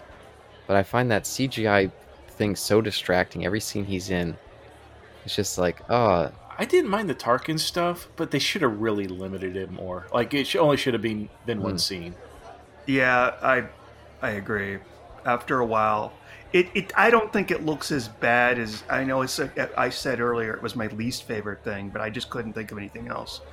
Um, but I, I thought the animation was okay. But it's it's kind of like watching a magic trick three times in a row, uh, you know, Mm, if you're mhm. observant enough, you're you're gonna know what the trick is. Well said. And after a while, I was it was starting to bug me.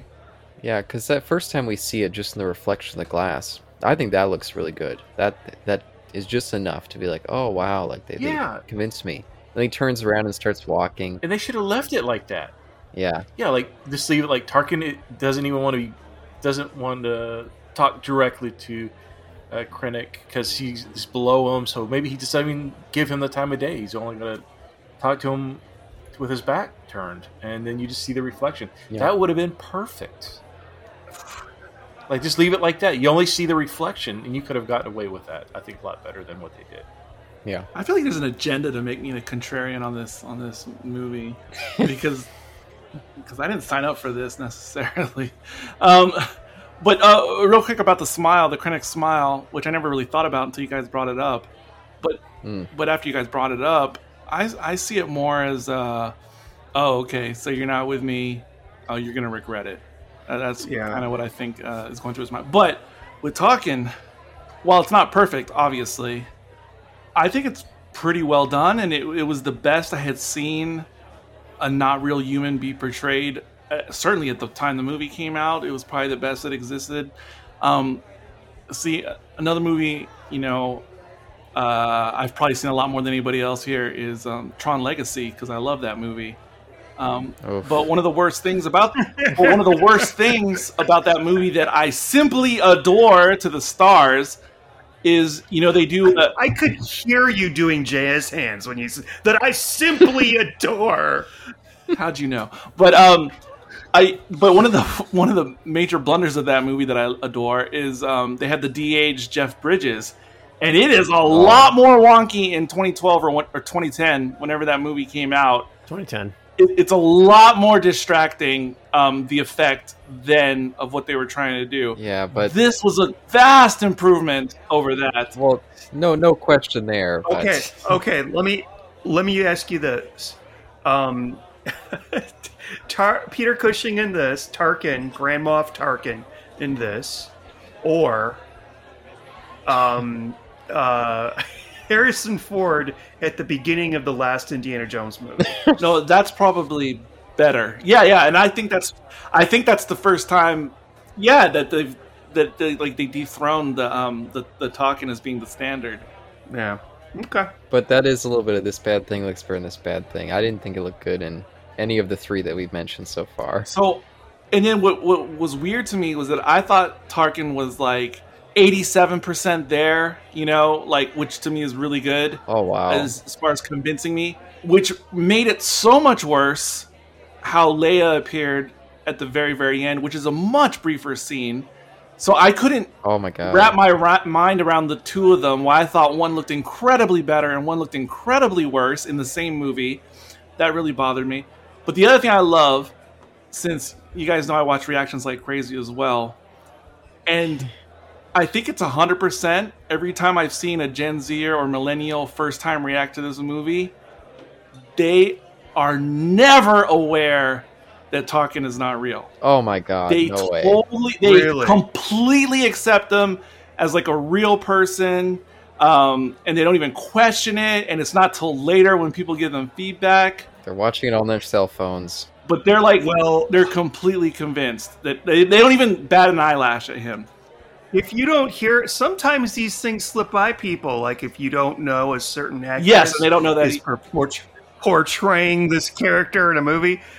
If it's done well, you'll never. It's cool that you you'll never know until later when your friends that you do a podcast with point it out to you. You're like, wow, wow, wow. Whoever the who did the voice for Tarkin, I didn't feel did a Oh. very good job. No. Yeah. Now there there are scenes when like at the end when Tarkin gives the command, you know, fire when ready.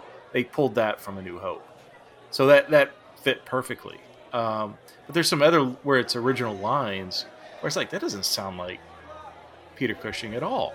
Like it, it Yeah. or Tarkin. It, it, I could def- definitely say that that it was it didn't fit. Almost like Indiana Jones, uh, the last one, uh, where it when Indy I told Sean this when we were discussing it, but that you saw a de-aged Indy running around, but they kept old Harrison voice on it. Yeah. So Harrison, Oh. Indy sounded like an old gruff old man. Yeah, yeah, yeah. I thought he'd been smoking or something.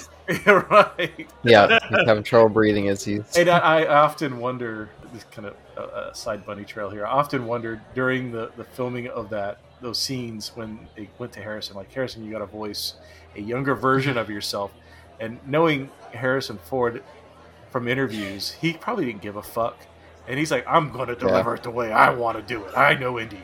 And they're like, "Yes, sir." Pretty the director's like, "Yes, sir. Yes, whatever you want to do. That sounds great." Like no one wanted to, like, push back on Harrison Ford for doing a younger version of his. Yeah, voice. I'm, I'm not gonna. Yeah, I know what Yeah. I'm doing. Now he's turning to Batman. That's like Harrison Ford is Batman. yeah, That's the action scene voice. Yeah. I'm Batman.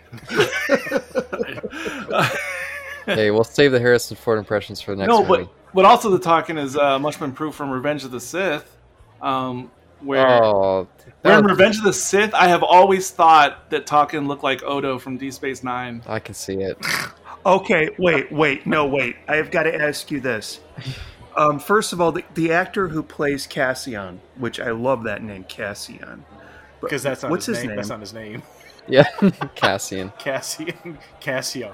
Cassian's not That- bad. that's that's what they call him in France. Cassian is his is his twin brother. But, uh, Castrate. Cassian. Oh no. Yeah, Cassian is the is the spokesperson for Grey Poupon. Castigrator. Anyway, do you know? Does anybody know the actor's name? Diego Luna. Oh yeah, my favorite film of his was Dirty Dancing Havana Nights. That's why I knew him from before this. Oh, I thought you were gonna say "Y tu mamá también." Yeah, I. uh Oh, he was in that. He's in that. Are you kidding me right now? I didn't know that. wow. That's what made his career. Not Dirty Dancing Havana Nights. Yeah, exactly. no. And I, I, I'm like, I fucking know what this guy looks like. And I kept thinking, like, the racist part of my brain was like, that's Pedro Pascal. Oh but no. it's not. Get out of here. You're just thinking. And, you know, at first, you know, I thought, well, I think it's Pedro Pascal because he was the Mandalorian. And then I realized um, that he looks like the other reason I think I thought he was Pedro Pascal is because he looks like for the girl from The Last of Us in his face. Oh oh. the lead in Oh wait, oh you said last I was I said I was thinking of a different movie. The Last of Us, the show with Pedro Pascal. and- Well, I was thinking it follows for some reason. I don't see it. I don't. I don't see it. Sorry, Sean. No. okay, no. well, just trust me on this. But just since we're mentioning Pedro Pascal, were you guys thinking of the Mandalorian at all when we saw that scene of Jyn hiding in that little bunker in the beginning, and seeing the feet coming towards her? I was thinking a lot of the the kind of flashbacks in the Mandalorian. I wasn't, but obviously I see what you're talking about. No. no. Yeah, I thought there was some calling back there.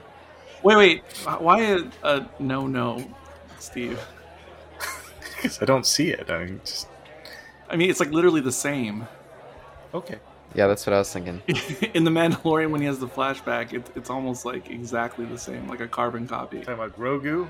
Or oh no, you oh, oh you're talking about No, no, no, no, young, no, no young, um, uh, Din Djarin. Yeah, and oh right, right. When when he gets rescued from Yes. the droids, right? Yes. yeah, whatever the what, what's the, the super battle droids? Yes. Yeah, yeah. I thought you're talking about when Grogu was his flashback scenes. Okay. Oh gotcha. no, yeah, Yeah. no. Okay, I can see that. By the way. I, I just had a revelation on the the naming of Diego. Oh wait, oh wait, no, that's oh shit. I just confused myself because I was I was thinking I was just looking into ent- into the etymology of the character name, but it's actually the actor's name. I just did an entomology on. Interesting. Okay, all right. So Okay. most people know what Luna means, like in English, Moon. The Correct. moon. and I never knew what Diego meant, and I just looked it up. Dora's best friend, Isn't it? That's his. That's her cousin. cousin. And D- well, save that for our Dora the Explorer podcast. Like, you know, we don't, All right. we don't, wanna- All right. we don't want to put it all out there just yet. Uh, is it Dan? No, because Jose is John, I believe. No, no, it's not. It's not that. No, I'm talking about the actual meaning of the name. The actual meaning, not not the English equivalent. The Oh, okay, meaning. sorry. The meaning of the name Diego is supplanter, moon supplanter. Oh, Or supplanter of the moon. That is so perfect, though. Oh, his parents knew that he'd be in this movie, and they uh, yeah they chose the names. Of the It's so perfect. That's no moon. Wait, I, I don't. I'm way too Oh. stoned for this right now. Death Star Supplanter. That's no moon. Okay.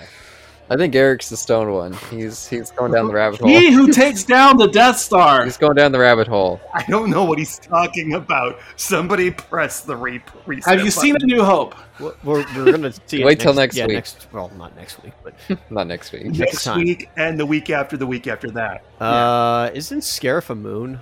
Oh no, let's yeah, let's. uh Okay. I did want to jump to. uh Whoa, whoa, that's what's so controversial. Like, yeah, let's not, uh, let's not. Uh, It's a rabbit hole. He doesn't want to go down that trail. Yeah, we're going down the rabbit holes. Yeah, Okay, sorry. I did want to comment. Um, I think the beginning of this movie, that whole opening with Krennic coming down with the Death Troopers onto that cool-looking planet. Iceland. Then we get the uh, the zoom in on the blue milk. I think that whole opening really sets the uh, the scene well. Caleb, fan of blue milk. Well, I'm not a fan of blue milk, but I'm a fan of that whole sequence. Oh, okay. And I think that it, it almost has like a western vibe. It makes me want to go to Iceland. Uh, they've they've done so uh, many. Yeah. Yeah, no, I, I can see that. Yes, you are 100% correct, Caleb, in what you said about setting the mood and has that Western vibe, like, um, like you know, the desolate, you know, out like like the Searchers. Uh, I know I'm not allowed to say that movie uh, in, in modern times. Reference the movie The Searchers because it's so controversial, but um, but it's like that. Yeah, it's that little homestead in the middle of nowhere. Yeah, and I like that they they didn't have the opening uh, scroll in this movie as well. I, I just restarted. That's why I'm mentioning all this stuff. But Yeah, Oh, that's yeah, that's a really good point. Um, because I, I I admit I was expecting it, but on the other hand, like, hey, this isn't part of the you know main story. They don't get to play the Star Wars theme. John Williams can do something else for them. yeah. oh, and this wasn't John Williams. This was uh, I Yeah. know, I know. my favorite punching bag, I believe. Who did this one again? Michael Giacchino. Yeah, there we go. My punching bag. Yeah, no. Occasionally, this guy does great stuff. Oh dear. Oh. what do you guys think about this score? I think this is um. You don't want to hear from me. Fine, it's great. Ah, Steve, what are your thoughts? I think it's fine. Uh, I don't think it's excellent, but Uninspired. I used to be a, such a massive Mike Giacchino fanboy until Hans Zimmer became more Hans Zimmer. Said no one and Gor- today. and and uh, Ludwig Göransson came on the scene. But Mike Mike Giacchino used to be my guy, and he has so many scores I adore. This is not one of his best, but I think it's it's good enough. Isaac uh, Giacchino, it turns out, is the guy in the bag at, at the end of Fast Nine, who uh, is getting beaten up, beat up by. Uh... I know you guys probably don't get that. You guys don't watch Fast and Furious crap. That's the one fast I haven't seen. Well, besides X, of course. I only watched them because Isaac made me. But I, I hear Steve's seen them all. oh, really, Steve? There we go. I didn't know that. That's interesting. Because that's an absolute fabrication. I have seen the Oh. first one. No, I don't think he's seen a single one. I don't know why. No, I saw the Oh, first okay. one. Oh, you did? It Okay. So great, I didn't Best one. see the other. There's like a whole nine of them. it's totally fine. See the first one, and that's it. Maybe the second one as well. Ten plus one. I mean, I saw I saw when it was originally called Speed Racer, but Nice. No, but, but Caleb, another movie. like, You know, you brought up the, the opening, how it sets the scene. Another movie I thought of, um, besides like The Searchers, is like they could have done a whole thing where uh, Krennic came looking for uh, Erso, the father, and then he, he sits down uh, with the mother, and then they have some milk. Yeah, Uh, and then yeah. I was thinking that too. he's like, "Can I smoke?" and he starts talking about rats, and then he's like, well, "Let me speak a different language. Let me speak um, uh, Huddies." and you know, you just point and Oh, tell me no. like where they're at, and then and then the black stormtroopers come in and shoot up the place, and then Jyn runs away, and and then it says, uh, "Written by Quentin Tarantino." And then, I like you're like, yeah, you sit down with the mother and the milk. Yeah, The blue milk. Yeah, he's got the blue milk mustache. Yeah. written by who? and Jyn is just running, and it turns into like a spaghetti western. Quentin Tarantino. Yeah, this is an Inglourious Basterd reference. or was there a shot of like barefoot or something like that in this that didn't quite fit? I'm trying to think of the bear. Did the uh, Mon Calamarians? Do we see any of their bare feet? There you go, out? yeah. I'm trying to think. Uh, They're flippers. the flippers. flipper That's fetish. part of Catherine Kennedy's other kink. Yeah. Oh no. So, so wait. Um, so, uh, what, what did you mention, Eric? You Inglourious mentioned Basterds. anyway. I'm, I was going to. Inglourious Basterds. Okay, no, Quentin Tarantino. You know how they say like um, filmmakers just rip things off Yeah. uh, Yeah. every now and then from old movies, foreign movies, movies, movies that aren't that well, including uh, Quentin Tarantino apparently in um, Pulp Fiction, the whole needle scene that was actually from another movie. Yeah, it's from Star Wars: A New Hope. And I had that, and this I'm so use this as a segue. I had this when I was watching um, this movie that we had for today, Rogue One, colon a Star Wars study story, because Star Wars study. That's Star what Wars. it is. That's what we should call this Star Wars. series. Wait, Caleb, you say you're saying Tarantino stole the Neil scene from A New Hope? I'm guessing where Princess No, no, not a New Hope. when- when no, it was Leia from gets some old. because because Carrie Fisher did too much coke. Sir, There you go. Yeah. Oh no. Oh no. okay, you can go Google it. He stole that scene from some old French movie. Oui, oui. And there's a scene in this movie that does the same thing. And uh, does anybody has anybody here seen War of the Worlds? Yeah. Which one? Yeah. yeah, I was gonna say which one. Not the Tom Cruise. The good one or the bad one? Oh yeah. I was just thinking the original. I didn't even think of the Tom Cruise one. Yes. yeah, the original with uh, Rod Taylor, or whatever the hell the name is. Well, what's the name of the monk in this movie? I don't remember his name. Oh. Chirrut Îmwe. Okay.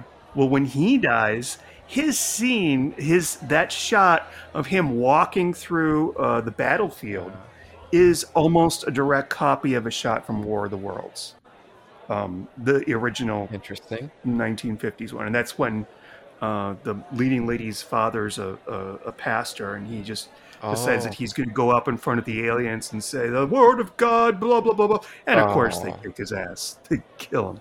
That was a silly scene. Did he say the I am one with the Force? The Force is with me. Exactly. No, that's exactly. That's why I I had flashbacks to this. I'm telling you, it doesn't happen often, but sometimes once in a while Yeah. it does. And you never I know. always wondered why C-3PO was saying that when he crossed the hall on the on the blockaded runner with Oh, R2. He was like, That's what oh, I Oh, was no. thinking. "The Force is with me. I am the Force." Oh, R2. Yeah, and just since we're mentioning Donnie Yen, I did want to mention it's kind of a funny tidbit with him because they brought him onto this movie to play this this kind of blind swordsman type character, and he said from the out, the outset that he was worried about taking this role. He's like, I feel like they're just trying to poach me because they know that Star Wars hasn't done well in China, and I feel like this is Mhm. just Oh, kind of yeah. a crass business move. Absolutely. Oh, absolutely. I agree. That's why Wait. Disney's always been trying to get to the Chinese uh, box office. So I, yeah. Not just Disney, but yes. Yeah, but they promised him that, oh no, this is a real character. He's got a real story arc, and oh, don't worry, you can chore- you know, choreograph your own fight scenes.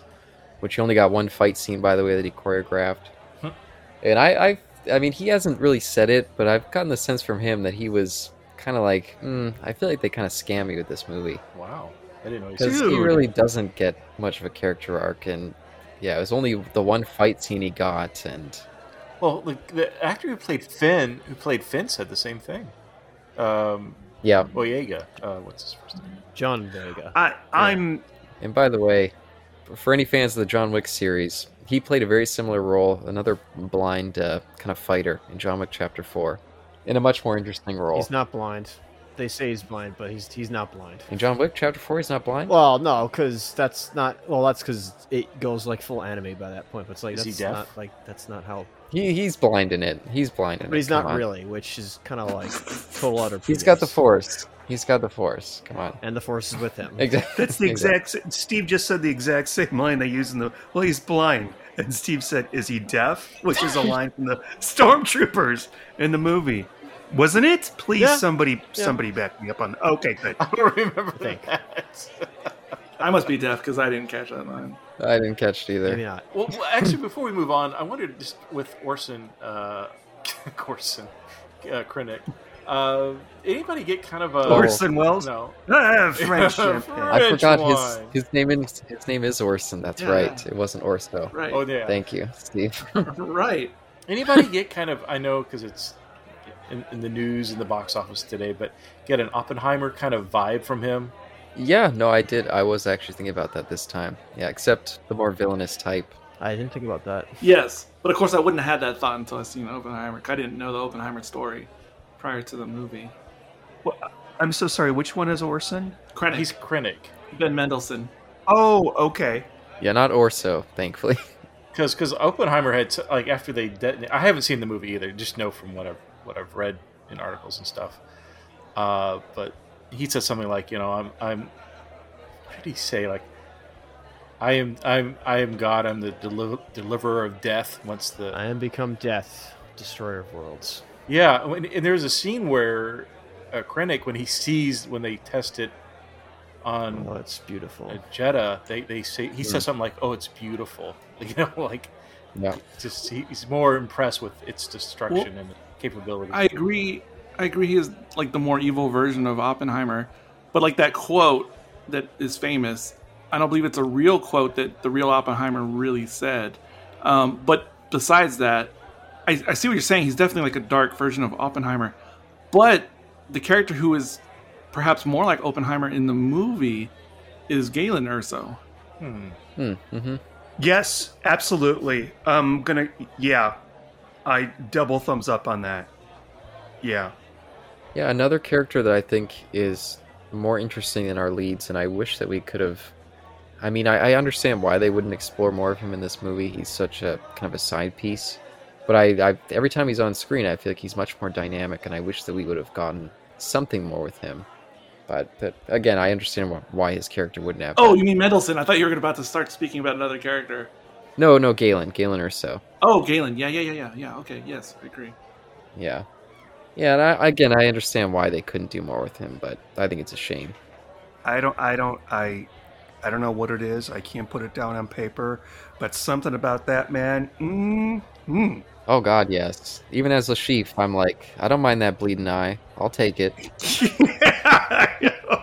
You'll be good. I have asthma too. Huh? There you go. No, hi- him in the beginning of the Indian, the new Indiana Jones movie, Mm, hmm and actually him in everything. And it's hideous, but him in every scene in Hannibal. Jesus Christ! Like I remember Martha Stewart's Martha Stewart saying she'd date Hannibal Lecter, which she did. But I am so sorry. I'm talking about Hannibal. On No, your you know Star you're Wars. fine because I there's something about that region. I've been saying this on on other podcasts. There's something about that region, Denmark and the the, the um, Scandinavian region, that I have the same feeling for so many female actresses from that. Like what Sean is saying, like there's there's something about their genetics that they just look good in general. Um, Yeah, people from it- that part of the world. I can't. I can't disagree. Yeah. Oh, but um, oh, it, I was just gonna say, and of course, Mads Mikkelsen's um, brother, real life brother, has been cast in a significant future role in Star Wars as well. Really? Oh yeah. Oh yes. Oh, Sound good. Sound good. he he already his brother already voiced the character in animation, but he's gonna be the um live It's action. Thanos. yeah, basically the Star Wars Thanos. huh. oh, I, I, okay, I see. Yeah, you know who it is. Um, but there was some notes I wanted to, to get to.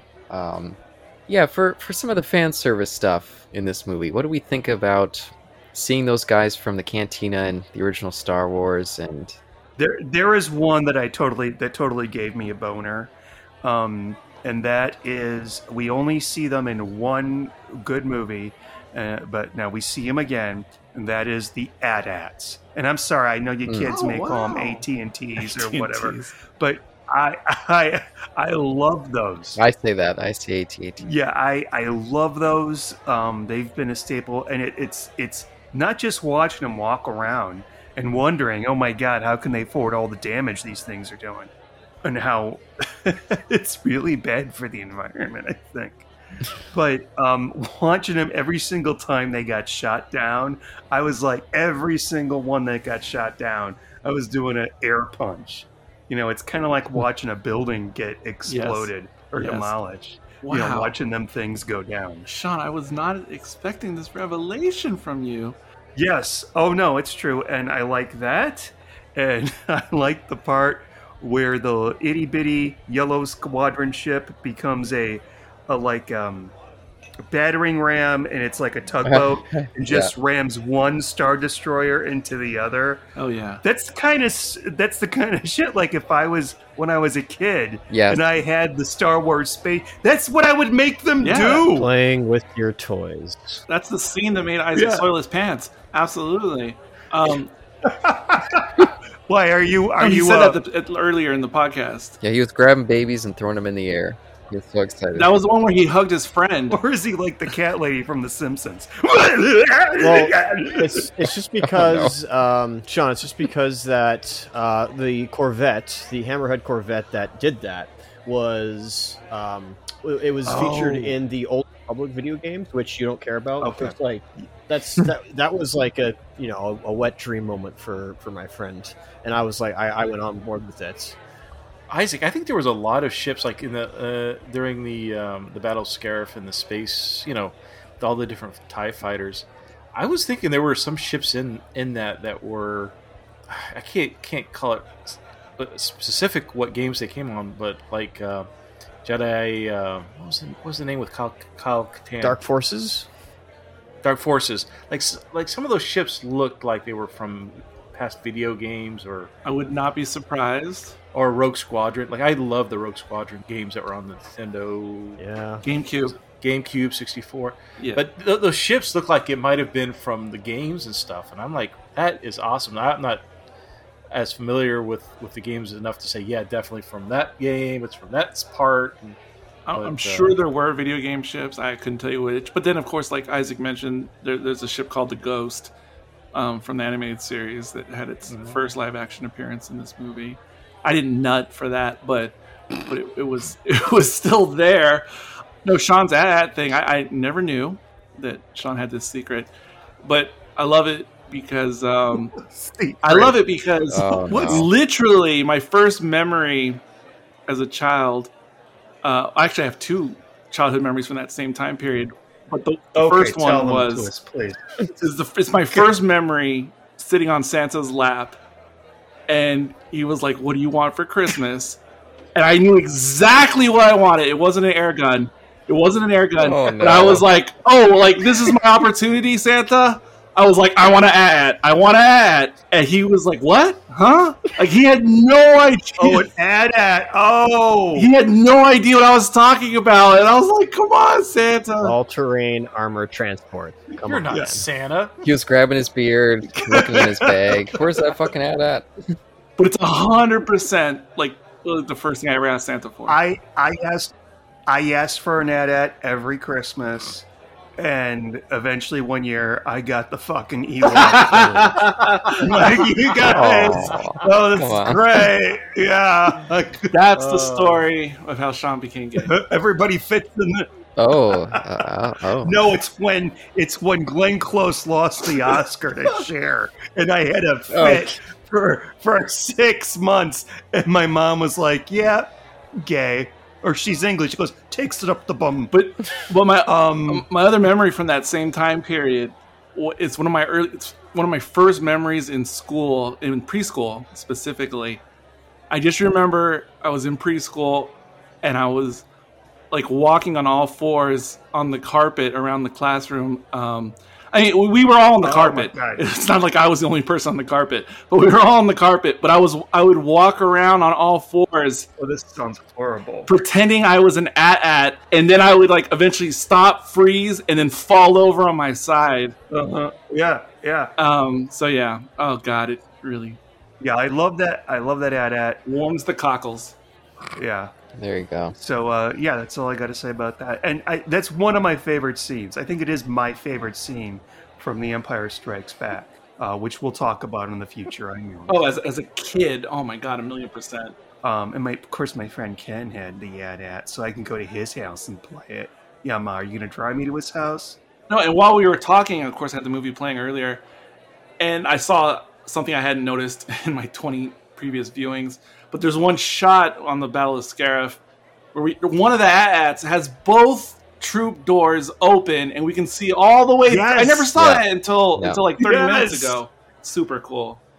Yes, but did you see all of the uh, is it the Rogue Squadron? I can't remember the name of those those fighters that are taken right from uh, Star Wars 1977. Oh, Red Squadron and uh, Red Squadron. Thank you. This is Blue Squadron. No, not Blue Squadron. Yeah, you're talking about Blue Squadron, right? Why? Why? Yeah, why blue, blue and blue and gold. There's blue, gold, green. Thank you, Thank- Gold. there you thank, go. thank you, thank you, there, Steve. And again, the fat guy went down first. Did you notice that? Yeah, I oh did. yeah, very much in the theater. Oh yes. No, but there's there's all this lore behind the Blue Squadron now because of this movie, um, and going back to the original New Hope. Do you guys know about this? So in the original New Hope, um, George Lucas intended for the, the the hero squadron of X fighters, X fighters, X wings with Luke. They were supposed to be Blue Squadron initially, um, but because they were shooting the special effects on blue screen, they couldn't use the Oh. color, so they switched them to Red Squadron or Rogue Squadron. So when they made this movie, because now they have green screen, imagine that, they were like, as an homage to the Lost Blue Squadron of A New Hope, they made it part of the story that this is why we don't see Blue Squadron in New Hope because they were all lost in the Battle of Scarif. And and furthermore, Filoni has taken this Oh no. Of course, he has. and so now Blue Squadron has returned for the first time. If you if you're up to date with Mandalorian, they have made a reappearance and they are back. Wait, is is he a part of that? By the way, is he is he one of the leaders? No, let's not. Let's move away Oh, from this. Okay. Um. So Yeah, I thought there was a emporium on that. Well, I'm sorry. Important. It's certainly an Emporium. talking about things that that kind of like reference older films, older Star Wars films. Did you catch that uh, Red Five was in this and he died? Yes, Which opens up for Yeah. Luke to become Red Five in the New Hope. yes, Oh, very good, sir. Mm. yes. And they used outtakes of original New Hope footage of interstitials of the fighters in their cockpits. I, I have no idea what you just Yeah. said. They took footage that was shot in 1976 or whatever for A New Hope of pilots, you know, crashing and making crosstalk, and they reused them in this movie. No, I kind of knew. I kind of knew what you meant, and I was kind of joshing you because I know you're taking it really, really serious. But thank you, Steve, for getting back to that because I was going to also ask. I had to reel you guys back in. I mean, it's just like all over the place. It's Yes, we touched on it a tiny bit, but how do we feel about seeing those guys from the original Star Wars on uh, Jedha? When for some reason they're on that planet seconds before it gets destroyed, and they're like, "Hey, watch where you're going." Uh, city gets destroyed, not the entire planet. They're they're they're they want a uh, City. Yeah, city. Not, City. they don't want a manifesto. Wait, no, wait, wait, wait, wait. But why does it not destroy the entire planet? Do they just put it on city mode and then it will just destroy a city? Yes. yeah, I think this was just a test. city mode. Yeah, killing uh, uh, Saw Gerrera mode. Well, you know, okay, him, whatever. But the the scene is really good, um, and Oh. you, it really. If when I was a kid and I would be watching Star Trek when they destroy Alderaan, Star Trek. which by the way, Jimmy Smits, he's I don't like, remember that scene in Star Trek, but go on. You mean Vulcan? I remember it. I remember it. "Fuck you guys, just let me, just let me Is that when talk." is, is, is that when Doctor Spock uh, was on the scene and uh, I'm sorry, Sean. We're all drunk. I'm not drunk. Isaac Um, and Eric and Eric. so when they destroy Alderaan in the in the first in the first Star Wars seventy seven, as Caleb has called it, I like that. Um, it was like as a, at least, kid, as a kid, it was like, oh my god, that's so sad. It's stuff. And by the way, Jimmy Smits was on that planet, so yep. R.I.P. Brother. yeah. And uh, I actually literally thought that as he was like, well, I have to go back to Alderaan. I'm, I'm like, oh, you're going to be dead in just a few days, I think. I don't know how long she was in that prison, which was a terrible prison. But when they destroy that city, the city, as you mentioned, Caleb, we've got uh, Doctor whatever his name is, Cornelius Wal- Walrus, Evazan. Walrus man. Cornelius Evazan and Ponda and, and Ponda Baba. That's his name. Okay, sure. Mystical Face, as, as you called him earlier? Ponda So- Baba. Oh, Ponda Baba. That's right. Well, I'm just gonna say the action figure was Walrus Man. So I'm sorry. There you go. That was Ponda Baba. That was the '70s. They they do names now. They had Yak Face. They had what else? Hammerhead. They had Hammerhead. ugly bitch. Ugly bitch. Wait, which one was that one? Butt face. But did you guys like seeing those two? I will assholes answer again? because because no one will answer this question, and I have my. There you go. Thank you. Thank you. Yeah, I like I liked it. In the words from uh, Damon Wayans in in uh, in the '90s, in Living Color, Oh, here we go. Hated it. Loved it. Z formation. Thank you. You saw, you saw, but no, I hated it. Mhm. Truly, I honestly, am gay. honestly, I hate it. I did too. that is one of the few missteps that mars this great movie for me uh, because ugh see that's something that star wars and many other things besides star wars do way too much especially when they do like a prequel um, they had to do those self-referential moments and you know prequels did it a lot um, and solo did it here and there and it, it, why why I, you know what, you know what, I, I don't mind it at all because you know what, it's ten seconds of screen. no that's time. fine Yeah. Like if if, if you're fair. gonna donate, uh, you know, something like that, just make it ten seconds. Don't turn it into a whole. Oh, subplot. so- whoa, whoa, whoa. Depending on how you did the subplot, I was gonna say that would be the better version because then there was a reason for them to be there, uh, other than just to make a cameo. Um, so, but no, no, it's fine though. Like, I'm totally cool if other people like it, and I get it because it's supposed to be like fan service, I guess. Weird fan fan service, but um, yes. but it's it's what I don't like in prequels and especially Star Wars adjacent material in general. And and it, it feels out of place, especially with the vision of this movie, which is carried on into the other thing we can't talk about. Um, th- this this is a weird misstep because There's an emporium on it. no, it's not important, be- but that's what makes other parts of the, of the Andor Ca- Cassian Andor Rogue One story so much more interesting. Is that they usually keep well away from those types of things. But I understand for those who like it. Yeah, Isaac. Just because I haven't heard from you in a while, did you like that that little bit there, or Uh, them just showing up. I mean, you know, it's for those to jack off to, so I assume that's. oh, well, But um, maybe I missed that part of the theater. here's here's what I actually. Well, here's here's I gotta ask you and Eric something. Did you like Godzilla's cameo? Uh oh. Oh, that's a loaded question. Huh? See, he got you. So when Godzilla. uh, when Baze and Chirrut are on the beach, and it's like the beginning. It's right before the AT-AT show up. We get that like scene of smoke, and then the AT-AT comes in. Did you not real? Did you not see the resemblance to Godzilla and his face? no, no. no, I Okay, well, that. that's that's that's what I thought. Ah.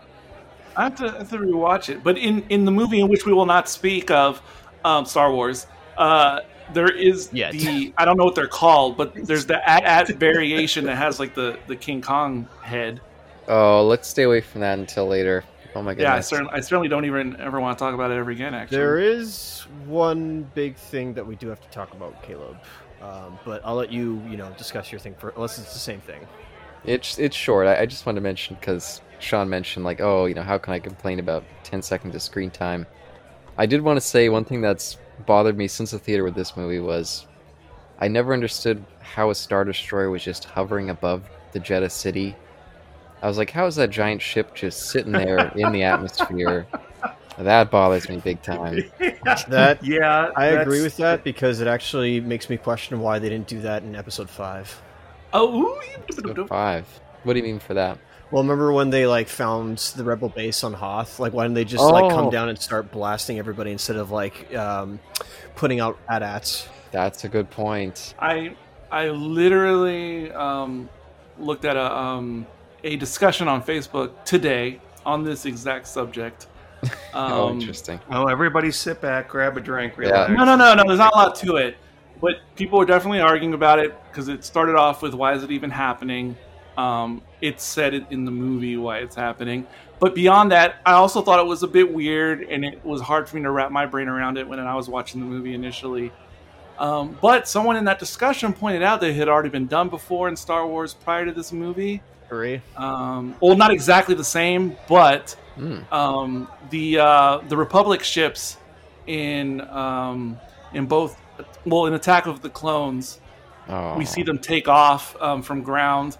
Um, they're not hovering like stationary, but we do see them take off from ground. That's true. Um, and then it's implied by them being on the ground uh, in Sith as well. So so there is precedent, um, and they've done it countless other places since Rogue One in Star Wars, because now it's been done plenty. Oh, but Isaac, Isaac, you're going somewhere, and I, yeah, I jumped ahead of you. We're going to talk about the retcon. Not only the retcon, the thing that has plagued uh, 77 for years that people have criticized to death about. The whole reason that this movie may or may not ex- like the reason to exist to cover up, uh, you know, a small flaw that.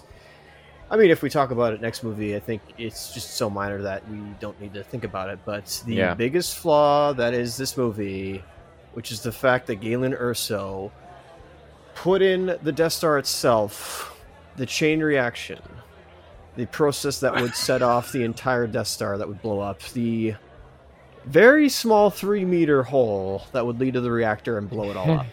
I hate that problem. Wait, what's the problem? Actually, he's—I agree with Eric. I don't think there is a problem with that.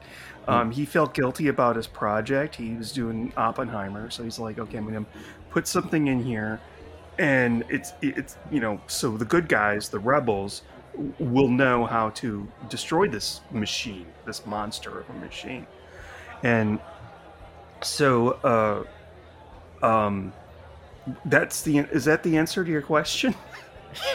Well, I'm not exactly sure what the question is. Yeah, I, I know. uh, Of course, I know what we're talking about.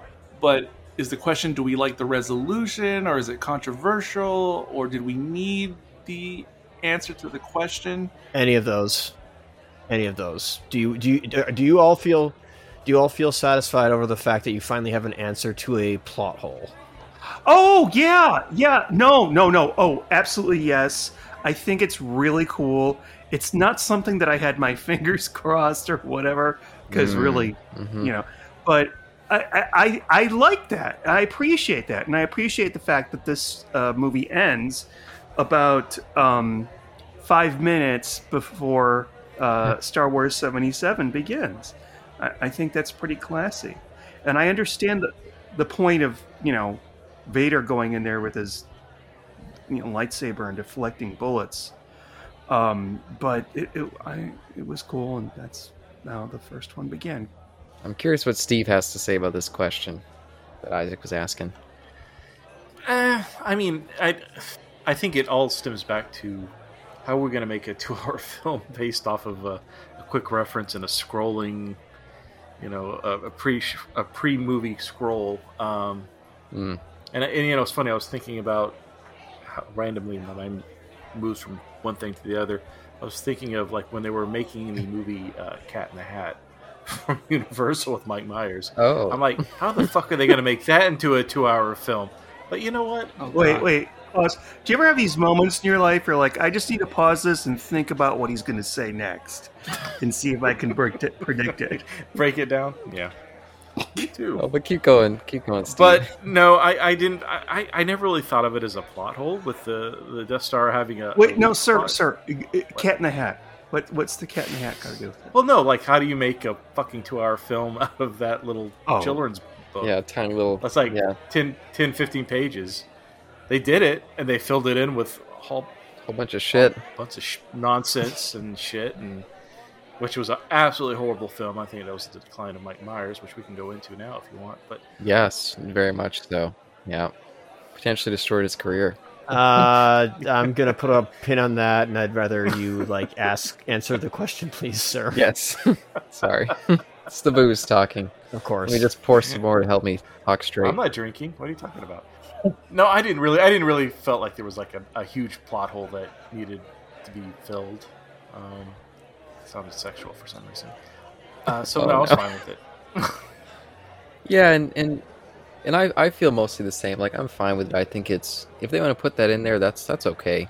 It did, and and I usually am not affected by this stuff, but it did bother me a little bit to see a lot of people being out there like, oh, they finally fixed this plot hole from the original trilogy. It's kind of like, was it really a plot hole? Yeah, I feel like it's a straw man setup. Yeah, like it, it wasn't a big deal to begin with. I, I don't know if we need to make such a, a thing out of them doing this here, but Well, I felt like the biggest, the bigger plot hole for me was in this film when Bail, when Mon Mothma and Bail were talking.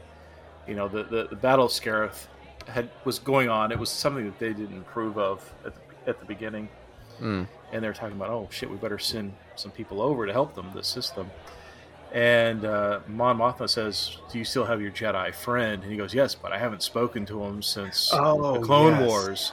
Yeah. And I thought immediately to the Obi Wan series, which I know only three out of the five people have watched on this podcast. There you go. yeah. um, which again made Obi Wan make no sense as as the series. Interesting.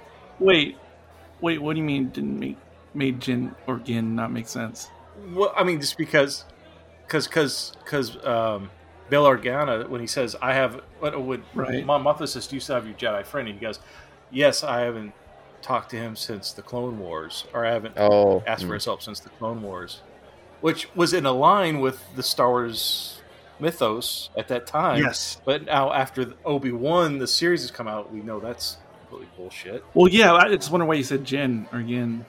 I I uh but what if they they were like, okay, well I've got Obi Wan right here, you know, and they put Obi Wan in there for like ten minutes for some stupid shit, you know, Uh-huh. would that kind of like ir- irritate y'all? Yes, very much Yes. so. Yes. Extremely much so. Very much. So. Um, no, I, I know what Steve's talking about, and I get it. But it, for me, it's a simple fact of even though those things "quote unquote" happened in the Kenobi series, um, he's just he, he, there's no reason for him to bring that up. He's still keeping it on the down low. Uh huh. I think was also established in the series. It's not something he would speak of, even though I understand it's Mon Mothma. But it's just like nah, nah. like I'm just gonna pretend like that didn't happen. press X to doubt. Yeah, And I will say, uh, I remember when this when this film came out because before this, people were kind of like, okay, like, is Disney going to ignore the prequels? Did that really happen? So then bringing back Bail Organa and the same actress who played Mon Mothma in uh, at least the deleted scenes of Revenge of the Sith, that kind of sealed the deal that okay, this new Disney era is going to fall along with the the prequel continuity. yes. I remember that was a big talking point as well at this time. totally loved that especially yeah using those same the actor and actress um i know nobody wanted to know what i had to say about the uh the supposed um plot hole controversy in A new hope. And and while i largely Aw. agree with caleb like yeah it was never that much of an issue for me um before this movie ever came out. I very much do appreciate though you know hearing this backstory so so i love it even though i didn't have a, a hole to fill. But um, something else I like about this movie, or, or what it does fill, is that you know this is kind of kind of how I always thought the prequels were gonna go um, when we were going through the prequels as they were being released. Um, I always thought episode three, whatever it would be, before I saw it. I always thought that it would lead into almost nearly like the starting point of episode four or Star Wars 77. I'm not saying that they would have this heist and, and all these characters, and I'm not saying that at all.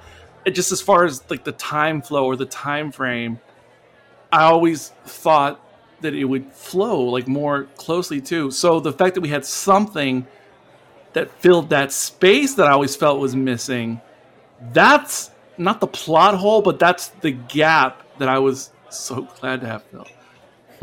So yeah, I guess we're coming around to the end. Do you guys feel like you have any more little straggling bits that you want to say before we get to final thoughts? I just thought of something. Sure. I can hear all of your eyes rolling. I can, but anyway, Hey, not mine. uh, somebody mentioned Seven Samurai earlier, Probably Eric. a long time ago. In a galaxy far, far away. yeah, Eric. Eric, uh, I never liked that movie because uh, it's a long story, but Get out of this podcast. No, I'm just kidding.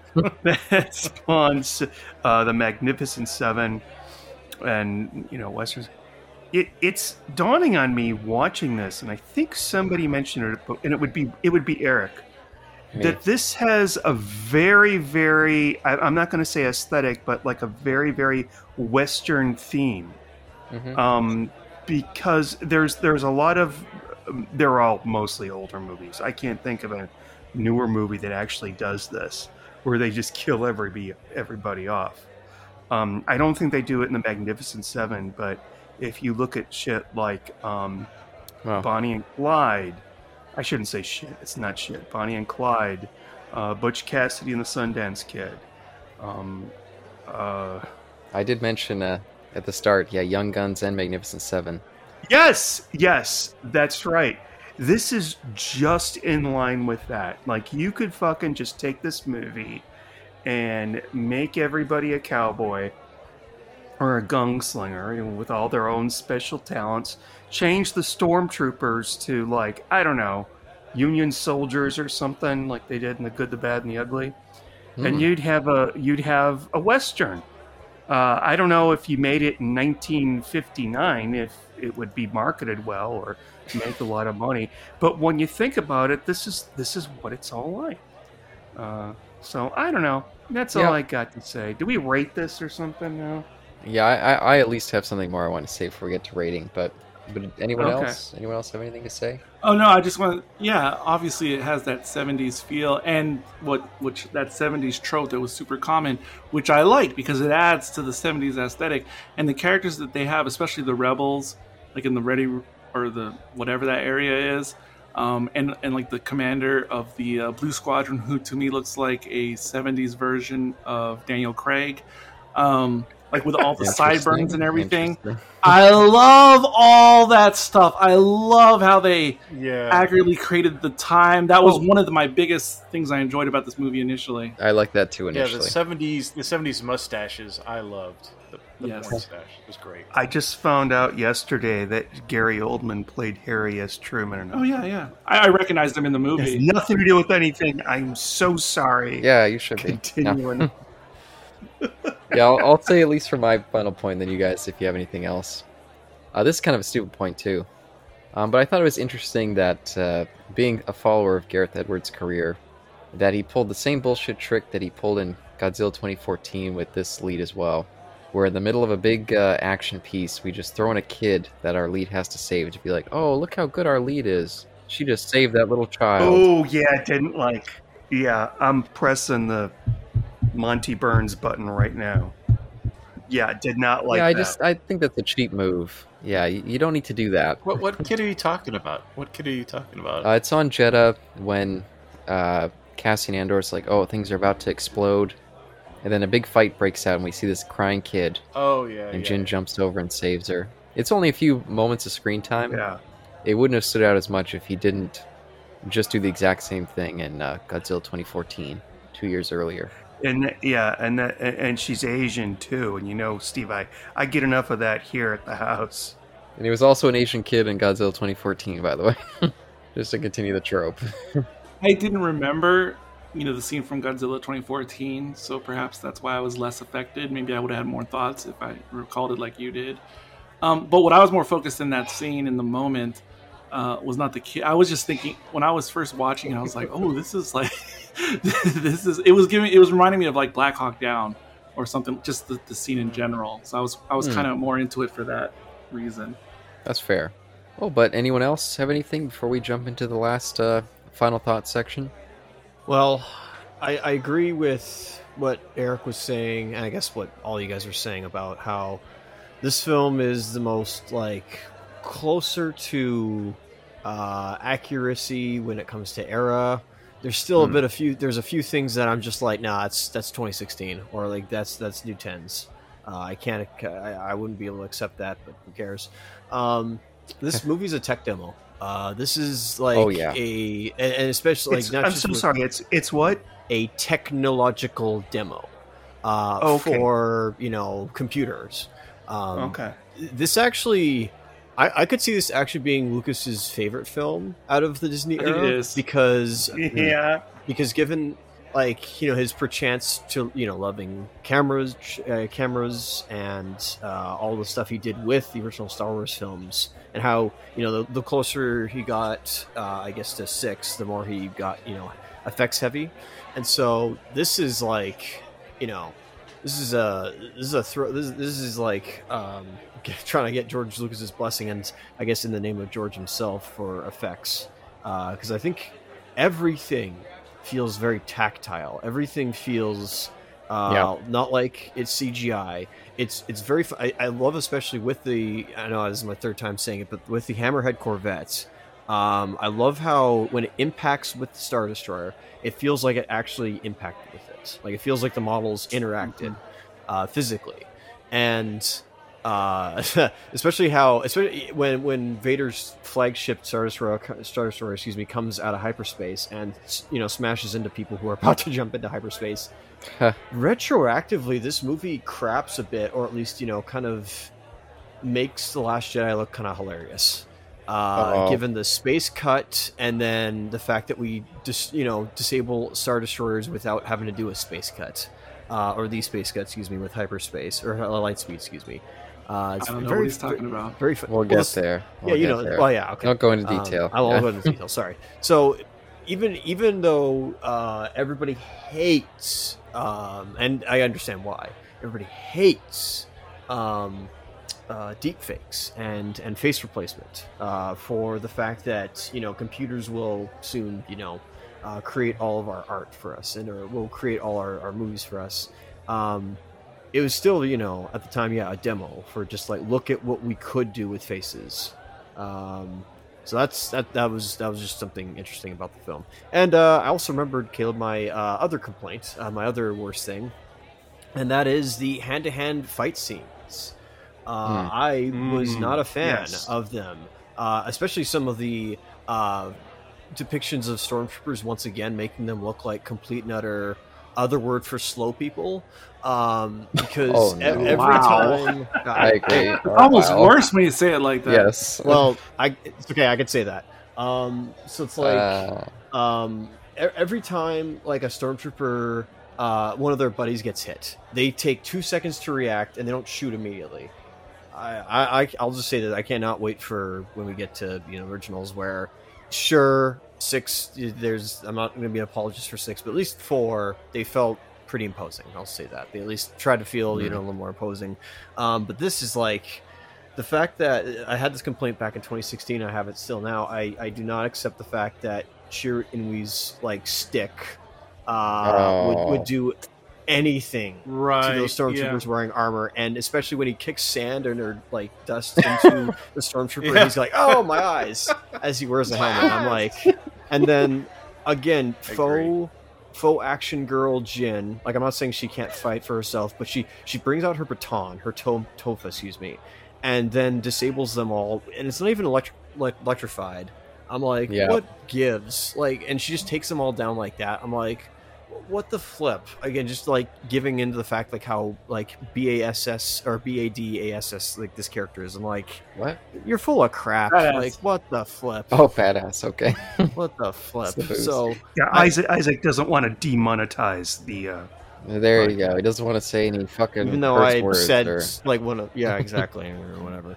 Yeah, just the I, I, I enjoyed the uh, space battles. Uh, any anything with like starfighters uh, going at each other. I was like, no, this is good. They they have a handle on that. That's that's really good. yes. And some of the like uh, at the end and on the beach uh, when they're fighting, that was yeah, I think that was all right. That was this pretty uh, accurate. We're probably going to see that Caleb in the Creator next month. I Hmm. feel like Evans Yeah. is going to tap into a lot of what he learned from if if he learned anything, but anything he got from uh, Rogue One.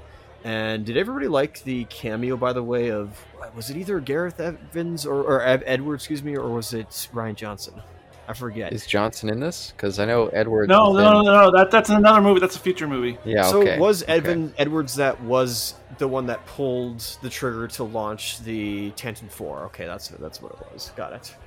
Uh, Or maybe it was It wasn't Tantive Four. It wasn't Tantive Four.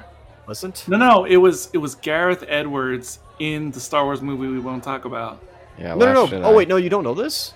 No, Rian Johnson was the one that launched the Tantive Four out of the um, the cruiser they were in.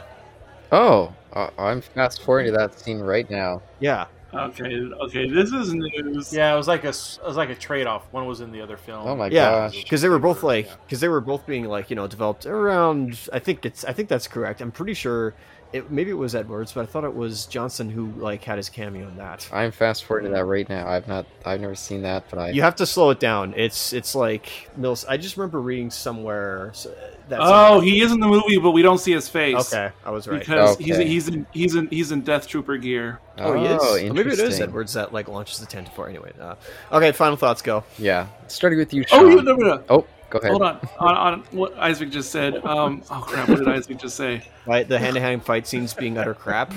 Oh yeah, I was okay with the hand-to-hand fight scenes. your your criticisms are valid though because they are most of them are true, and it, you know it's kind of like the other fight scene in the movie we won't talk about, which like looks cool, but, but when you break it down, it doesn't make any sense. I know the one you're referring to. I'll give it a pass on Rogue One because I, I love the movie. I don't accept your past. The other thing about George Lucas's appreciation, um, yeah, it's it's it's widely believed that it's his favorite movie of Disney, and part of the reason why it's widely believed is because Gareth Edwards had said at one point that um, during one of the like the pre-screenings or whatever that George Lucas attended, and after the movie, George Lucas, you know, personally went up to him and like gave him all this like positive feedback. So Gareth Edwards was had said that you know, so like no matter what happened with the movie or how it was received, it was like it was like one of the greatest moments of his life I bet it like was. to get that validation from George Lucas. Until a later report when George Lucas said actually the Scarif stuff and the Darth Vader scene were my absolute favorite parts of the movie. Oh my god. and then Gareth Edwards, Darn I, it. I just made that up. I just made that. Okay. Okay, that, good. That last part's not true. I was gonna say uh, maybe George loved it because it had less white slavers on screen. Probably.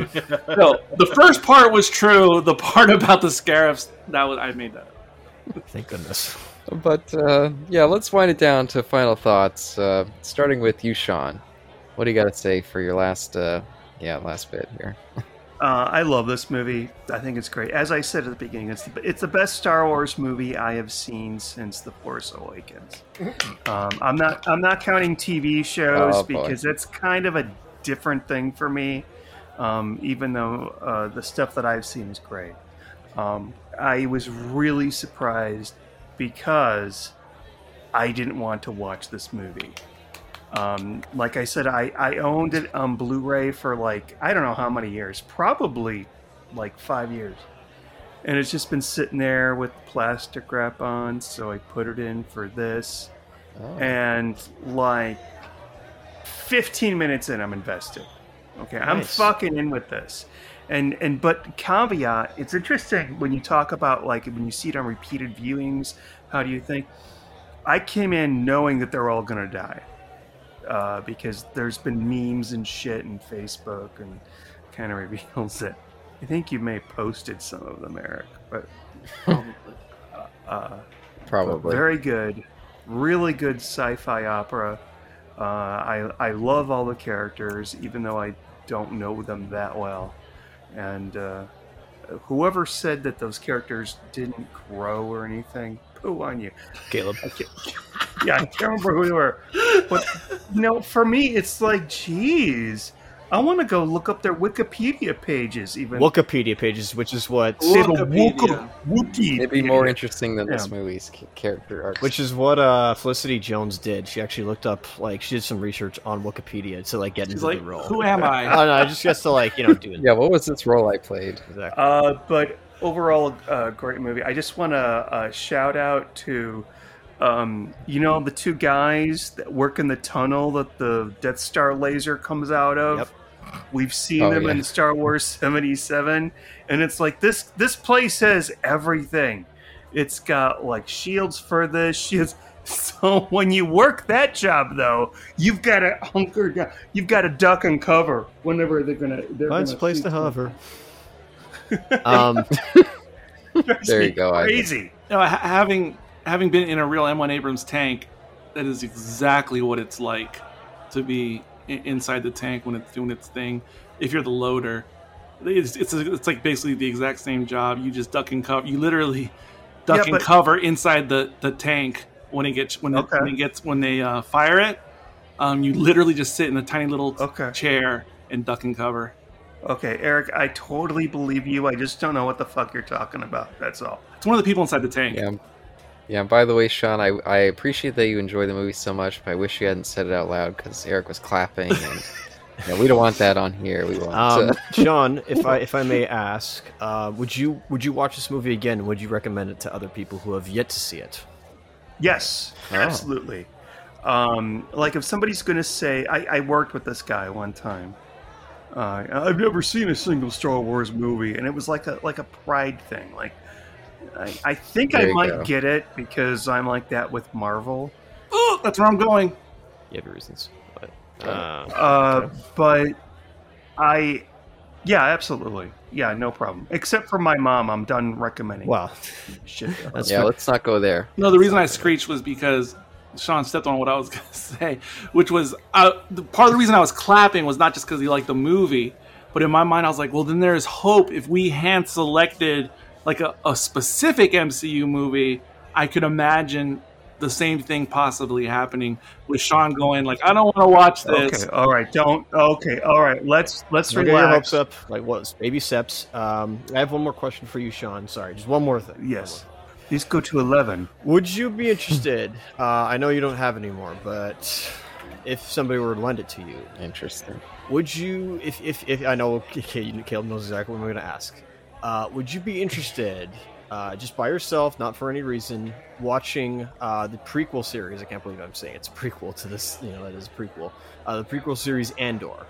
Yeah. Oh, oh, oh, I would watch that. I mean, if you guys want All right, we're in boys. We're doing it. a podcast about it. Wait, don't even spoil my Christmas present for for Sean because I'll, I'll buy they. There's no official Blu-ray copy, but they have really good ones, facsimiles on uh, on No. eBay. And I'm no, no, no, Please no they're legit. They're legit. Uh, they have like legitimate looking artwork and everything. And I'll, I'll send Sean a copy of the the Blu-ray so he can watch it. It. I, I feel. I feel, I feel now like I, I won't even watch a movie or a show unless it's for a a, a podcast. And it's worth it to me. We're gonna we're gonna do a progneg on the whole MCU series, and, and you're gonna be there. And we've still got Andor booked. We're just we have to wait for the right time. Okay. Around when season two gets released, we're gonna do it. Okay, so I will watch. I will watch Andor. Um, I'll make sure that we get Disney again. No one else needs to know about this. Don't tell anybody. Yeah, the analogy I'll make on Andor compared to this for you, Sean, is like this is watching like porn out of Japan with all the digitization, oh like my god! Oh my god!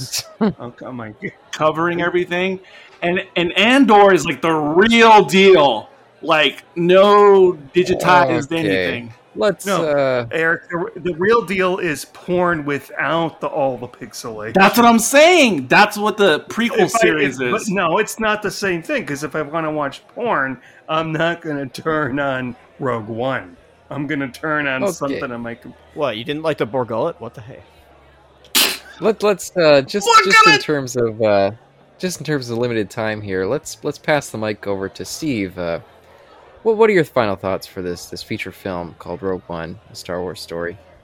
So we're not talking about porn anymore. Um, You can if you want he's to. Go ahead. he he brings up porn Pornhub every chance he I gets. do not. On I our- do on our not. Jessica I, Fletcher I, I make it a point not to bring it up, and you keep It's saying disgusting. What's your what's your final thoughts on your favorite Pornhub entries? Uh, oh wait, we're not. We're, I'm lost. Exactly. Muff Tarkin and Angela Lansbury? Oh my god! Where are those deep fakes? Oh. The hidden footage of Peter Cushing and Angela. ten out of ten. No, oh, we're talking about Star Wars. Um, Oh no! I, I, you know, it's funny. The first time I watched it, I was kind of bored with it because I couldn't relate to the characters. Uh, so I, I didn't rate it very highly, and I didn't quite understand everybody who did. And I thought, oh, Solo. I like Solo. That was well done. Uh, obviously, didn't. Uh, uh, Force Awakens wasn't too bad, but the subsequent films were trash. Uh, hold on, everybody. I, I have to do this Hmm. sometimes. It's The Force no. Awakens, not A Force Whatever. Awakens. Okay. I No, it's Forced Awakens anyway. No, that's me every morning. There you go. but but Steve, go ahead. That's Go me ahead. every morning. So uh, I think after watching um, the Andor series, uh, I like this movie a lot more. As a matter of fact, it's it's replaced my favorite Disney Star Wars. There is a difference. Um, so to me, Rogue One is my favorite Disney Star Wars film moving forward. I, I, I enjoy this quite a bit. I Cassian didn't really have uh, that much in it, but I was more invested in this story now because of the series. It's almost as if I wish they would have released the series first before they released Yeah, the movie. yeah, definitely. Um, but I enjoyed it. I already talked about my praises, or had my praises with K2SO. Um, it's weird though that finding out just in this conversation tonight that Gareth Edwards was responsible for for kind of the first half, but the second half he wasn't. Did someone bring that up? The third, yeah, just mainly the climax. Yeah, every, third pretty much act. everything's Scarif. So yeah, Yeah. and to me that's the best part of the film. Oh, interesting. I, it felt like it felt like if you guys have ever played the Battlefront games, like that was the Battlefront the movie. To me, I, I, I Oh yeah, I can see that. yeah, and it was great. I love the, the battle scenes. I I uh, got some Tropic Thunder feels from the, uh, the scenes where they're flying around. Um, I like the sense of humor uh, that that we, we get in this, like the the scene where who the blind monk is. I can't think of his name at this point. Chirrut Îmwe. Uh, but when they're taking him to see Saw Gerrera, Did you Uh, just they- say they- the blind, the blind The monkey? blind- the blind monk, Mom, uh, Monk. Oh, It's got the booze ears. and uh, he they put a bag over his head. He goes, "I'm blind. Are you serious?" or something like that. Like it was that kind of humor. It like why would they cover his face if he's blind? Um, I, I I really enjoyed it. I, I think I enjoyed it a lot more than the first time I I viewed it. Uh, I thought the scenes, the shoehorn scenes with Vader, I I really liked. Um, we already talked about the, the kind of the the, the Mhm. oh sorry Sean you you're agreeing with me No, or- I just I just went. Mm-hmm, mm I will I will add though, um, and I'm, I'm Yeah. going to interrupt you because I felt rude interrupting everybody else. But the uh, Vader scenes, I really thought for a second, it's like he doesn't sound right. They should bring James There Earl you go. Jones back. Lo and behold, it was James Yeah. Earl Jones, he's an old man now yeah Grandpa. but he sounds younger. I thought. Oh my God, no, way older. really I mean, it, no he sounded old to me uh, I I'd have to listen to it again. Okay, Well- go proceed. I'm sorry, Steve. My apologies. wait, wait, was this one? We talked about this before when we were podcasting. I forget. On Obi Wan the series Oh, it was in that one. Yeah, with Yeah. the computer computerized voice. Okay, see, Wait, I wasn't wait, sure wait, if it, that was. Eric. I'm sorry to interrupt you, Eric. Um, Steve, were you podcasting on someone else's podcast without my consent? Can you not do that on our podcast? what Because we we had this talk we had this talk last year. uh, You remember? Oh no. no This was last year. Yeah, we, we, we contracted Steve and he was nervous. Yeah, but we, we snuck him in. Yeah. All right, I'm just gonna sit back here. I'm just I'm just I'm just gonna I'm not gonna judge. I'm not gonna judge. anyways uh, so I like the Vader scenes I thought it was great um, I will admit the last half did or the last 50 minutes felt like it was rushed and put together Mhm. um, but I really liked it and I enjoyed it I, I really honestly I thought the first half was kind of slow and boring um, I it, the, the scenes i- if we can just briefly talk about Andor a little um, Andor the the series borrowed a lot from this movie scene wise like when I was watching it I'm like oh my god this the, the scene where they're on Jedha and they're and there's like a um, like resurgence like they're fighting I forget what they're looking for weapons or something from the stormtroopers and their and their uh, tank whatever. But it reminded me of when the uh, the, the final the Maarva scene her funeral scene when there was that battle where there, there's chaos and people like rebelling against the uh, the, the empire. Oh yeah. but there were a lot of scenes No spoilers. yeah no spoilers. But there were a lot of scenes where it, it felt like retreads but in a good way. But I, I, I agree with with Isaac with the scenes where the a hand-to-hand combat with a stormtrooper helmet like what's the point? That doesn't make any sense Hmm. but uh, I, I, I will say this I, I enjoyed the film a lot more than I remember so Nice. you You would uh you would watch it again? oh yeah definitely Okay. Uh, thank you, sir, for that. Uh, Eric, your conclusions for this uh, podcast, uh, not you know for your, your final thoughts forever on this film, but what are your current thoughts uh, on this film? Finally, Not your final thoughts forever. I'm going Oh, to it's got die. a hundred more viewings in. Just give me 45 minutes, real quick. got it. Um, Oh no. no, Oh, but here we go. Okay. Does somebody does somebody have the spray bottle? Uh, you you had it. I Or, got or it. as my dad says to my mom sometimes, is this going to be a long story or what? who, who put the Bor Gullet in Sean's den that uh, he just can only speak too much truth at this at this time? But um, no, hon- honestly though, uh, just one more thing I wanted to bring up. Um, I was surprised it wasn't brought up by somebody else because whenever I speak to normies or people who are not hardcore Star Wars fans, like casual viewers, whenever I talk about this movie with them, the thing I always hear, and I see it online too, is they they hate like the beginning or the first half, and in large part because they have no idea where the locations are or what is actually happening in the plot. I've heard that universally amongst casual viewers, and it's hard for me to separate because I'm so entrenched in Star Wars. I'm like, no, it made sense to me from the very beginning. But so I just I'm just gonna put out because I know a lot of people have that opinion. Uh, but anyway, um, and then I like what Steve just said. Um, see, again, I, I didn't know we were allowed to talk about the series in any or refer to it. But but to but to piggyback on what Steve was saying, I do love the references, and I do love how Andor. I mean, Rogue One is enhanced for me now, having seen the series, because a new thought I had when I was watching it today about the movie was everyone has a lot to say about the opening scene where Andor kind of kills the guy in cold blood. Um, you know, when the stormtroopers come, and the the thought I had that was new for me today was, oh yeah, because we know what happened last time, or that we saw when when Andor was like detained um, or interrogated by stormtroopers when he was just out getting some pizzos, and I was like, oh yeah, that that obviously now? was partly by design to inform on this scene on why Andor acts exactly as he acts in in this movie. And see, those are the types of references that I love, where it's not really explicit and you have to kind of think about it, versus the the doctor and the scrotum face like in Jedha.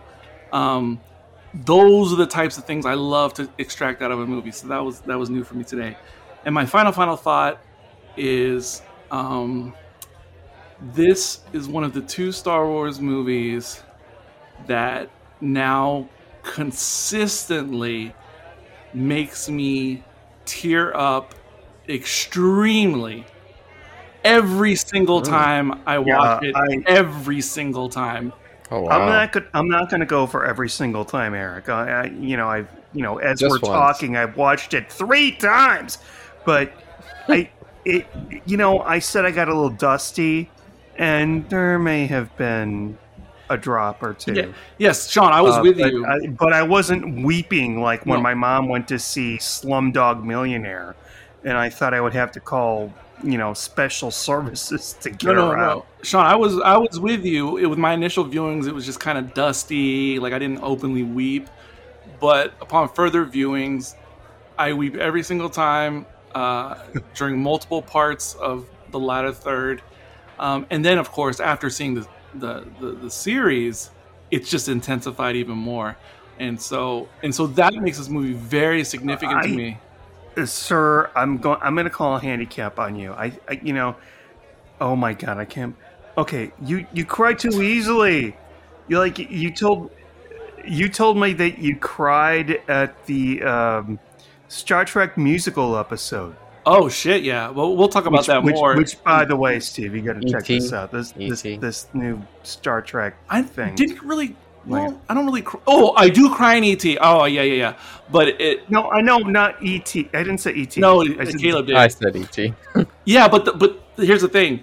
Um, yeah, this is something I, I've talked about before. It's it's like the older I get, I was never this way. Like prior to the age of thirty, I, I would never get over emotional about almost any movie. But it, it- like the older I get, the more prone I am. And and yeah, and because the ET, I never cried when I was a kid. I never cried when I was in my twenties. It only happened for the first time like five years ago, um, uncontrollably. Oh, but uh, yeah, we, we got to start wrapping it up quick. So, uh, any more final thoughts for you, Eric? Oh no, no, they, that, no, that was it. It just it, it's highly significant, like for for that simple fact uh, of how like powerfully emotional I find it now. Thank you, sir, for that. Um, Caleb, this is this will be your final time watching this film. Uh, I don't I don't know if you had this physically or not. You're gonna like throw away your your Blu-ray. Sure don't. Sure Um, don't. Okay, so you don't have that good. So, um, What do, what do you like? Uh, what are your final th- like? What like your last thoughts about this? Because you'll never go to this film again. Um, what what do you have to say for your final thoughts here, and what do you have to say for any audience members who are going to watch this? Because I know you wouldn't recommend this film to other people. So what would you? No, uh, no, no. well, you'd recommend Solo over this. So what what do you like? What is your caution for these guys to think about? Like what what do you have to say? Like you know before you before you go into this film, you have to think about this. I'm gonna say if you're gonna watch any Star Wars movies, only watch the original three. All the other ones are, yeah, supplementary, and most of them are not worth it. But this one, for a one-time watch, is passable enough. You're, I don't. Eric claims that if you watch it, you know, 30 times, you'll finally see the the brilliance of the characters. okay, uh, I'll leave that for him to find out. I'm I'm fine only seeing it four times. Uh, it's a beautiful tech demo, like Isaac mentioned. I will say, uh, the first shot that we see of the uh, the Star Destroyer, it looks like a model. I think that's a stunning visual, and there's lots of stunning visuals. But I, these characters, no, I, I just don't feel like there's much there. They feel like they're very poorly drawn, and it, it just ultimately, every time I watch it, leaves me disappointed. Except for that first time, I loved it on the first viewing. But yeah, no, I, I just, I feel like this is a, a story of lost potential, and if you want to see the real quality work, go watch Andor. Uh, that everything that's good about this movie, that movie, or that TV series, lives up to uh, tenfold. And this movie is just kind of an odd foot, footnote to. Yeah, how the hell how the hell did uh, the producers see something in this Cassian Andor to produce a series? If anything, this is a a credit to Tony Gilroy yeah.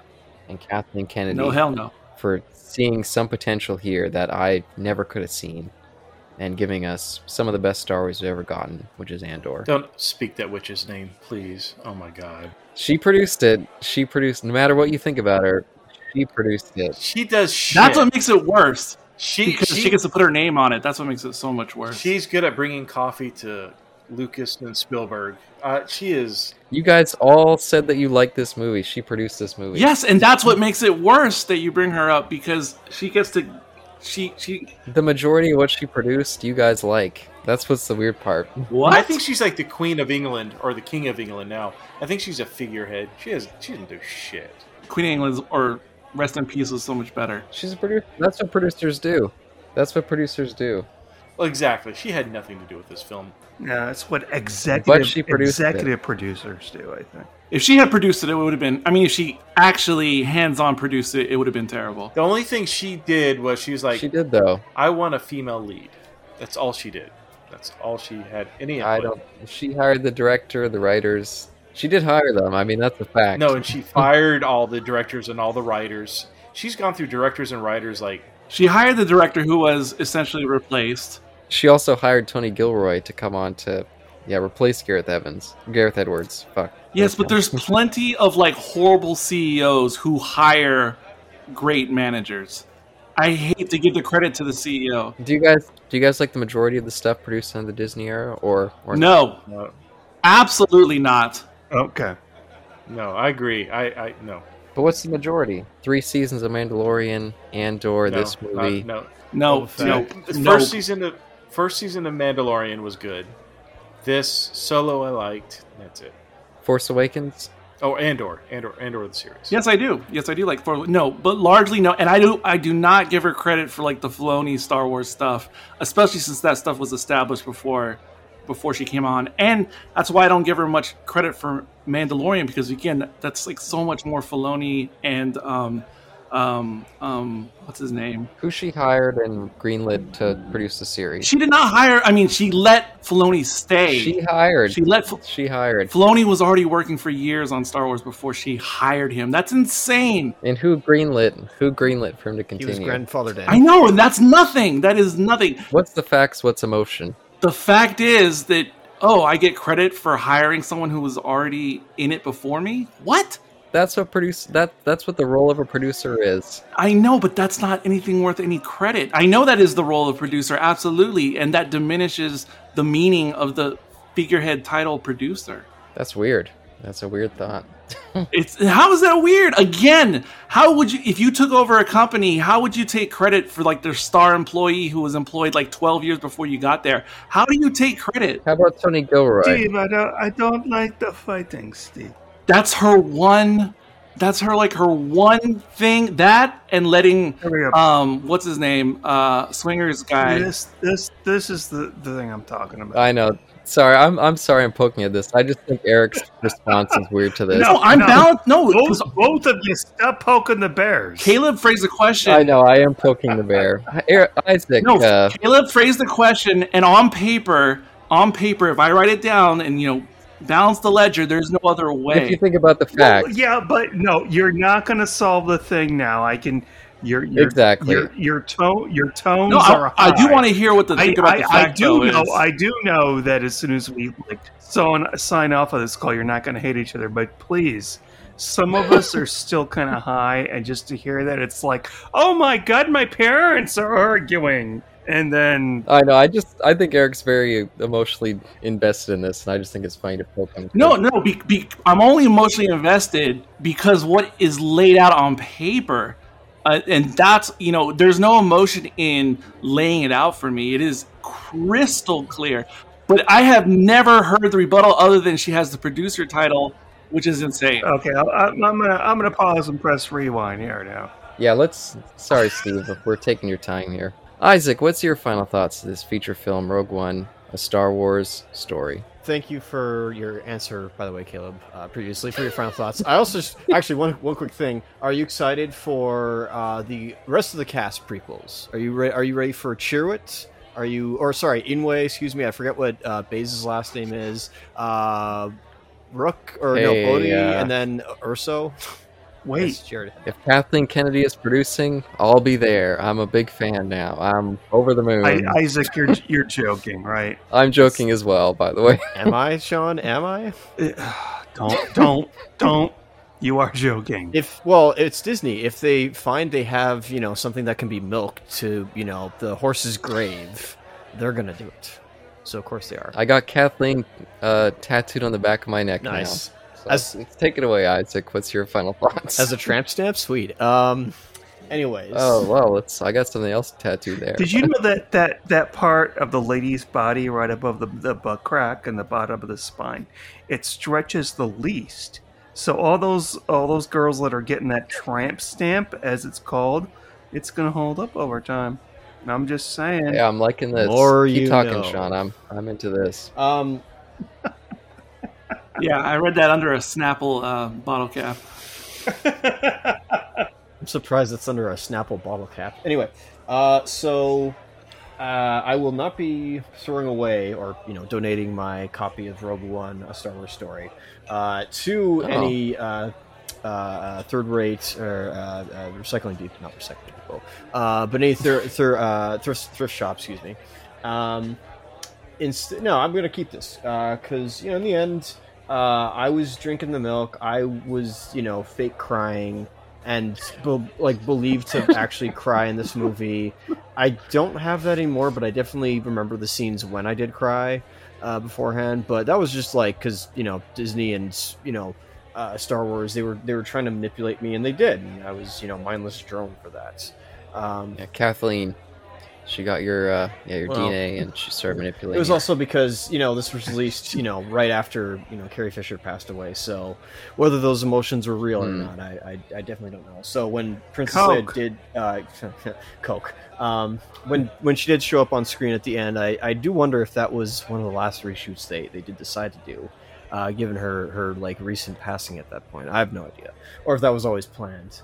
Um, but my thoughts, my my you know, just my final thoughts for this, you know, this um, this commentary discuss this discussion, excuse me, we had.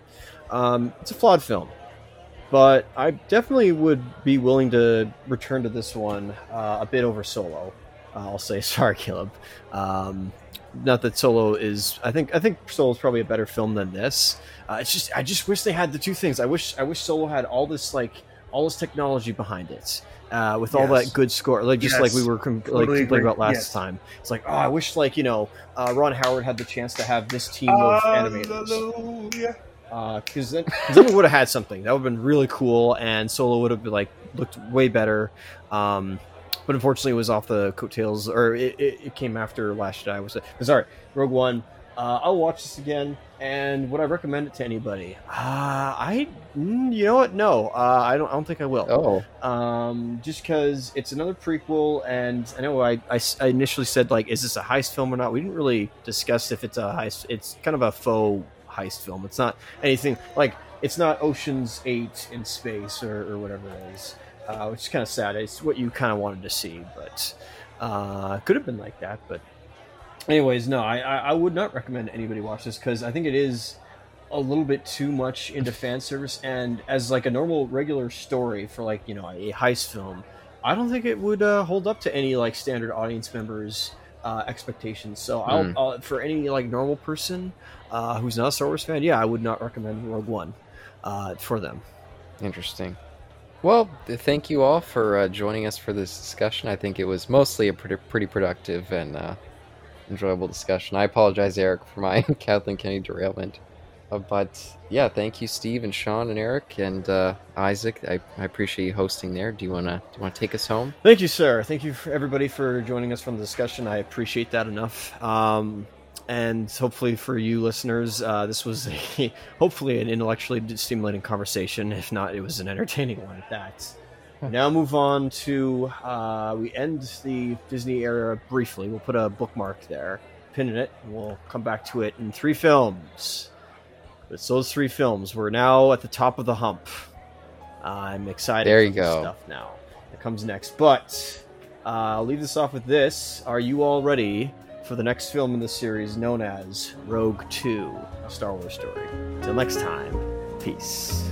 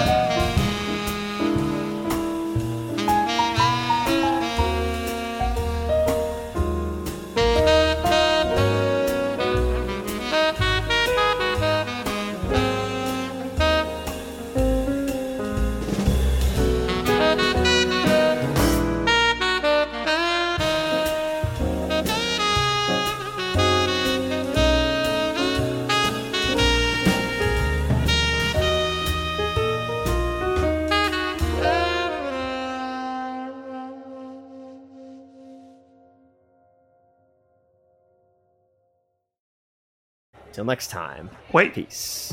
wait, somebody help me, help me, help me. Sure, go ahead. Is he joking? He's joking. Yes, we're we're talking Okay. about Star Wars seventy seven. Yes. No, no, it, it's a meme out there on the internet. I see it all the time where people say, I say, didn't want to. "Oh, I love the Rogue One sequel," blah blah, and everyone goes, "What Rogue One sequel?"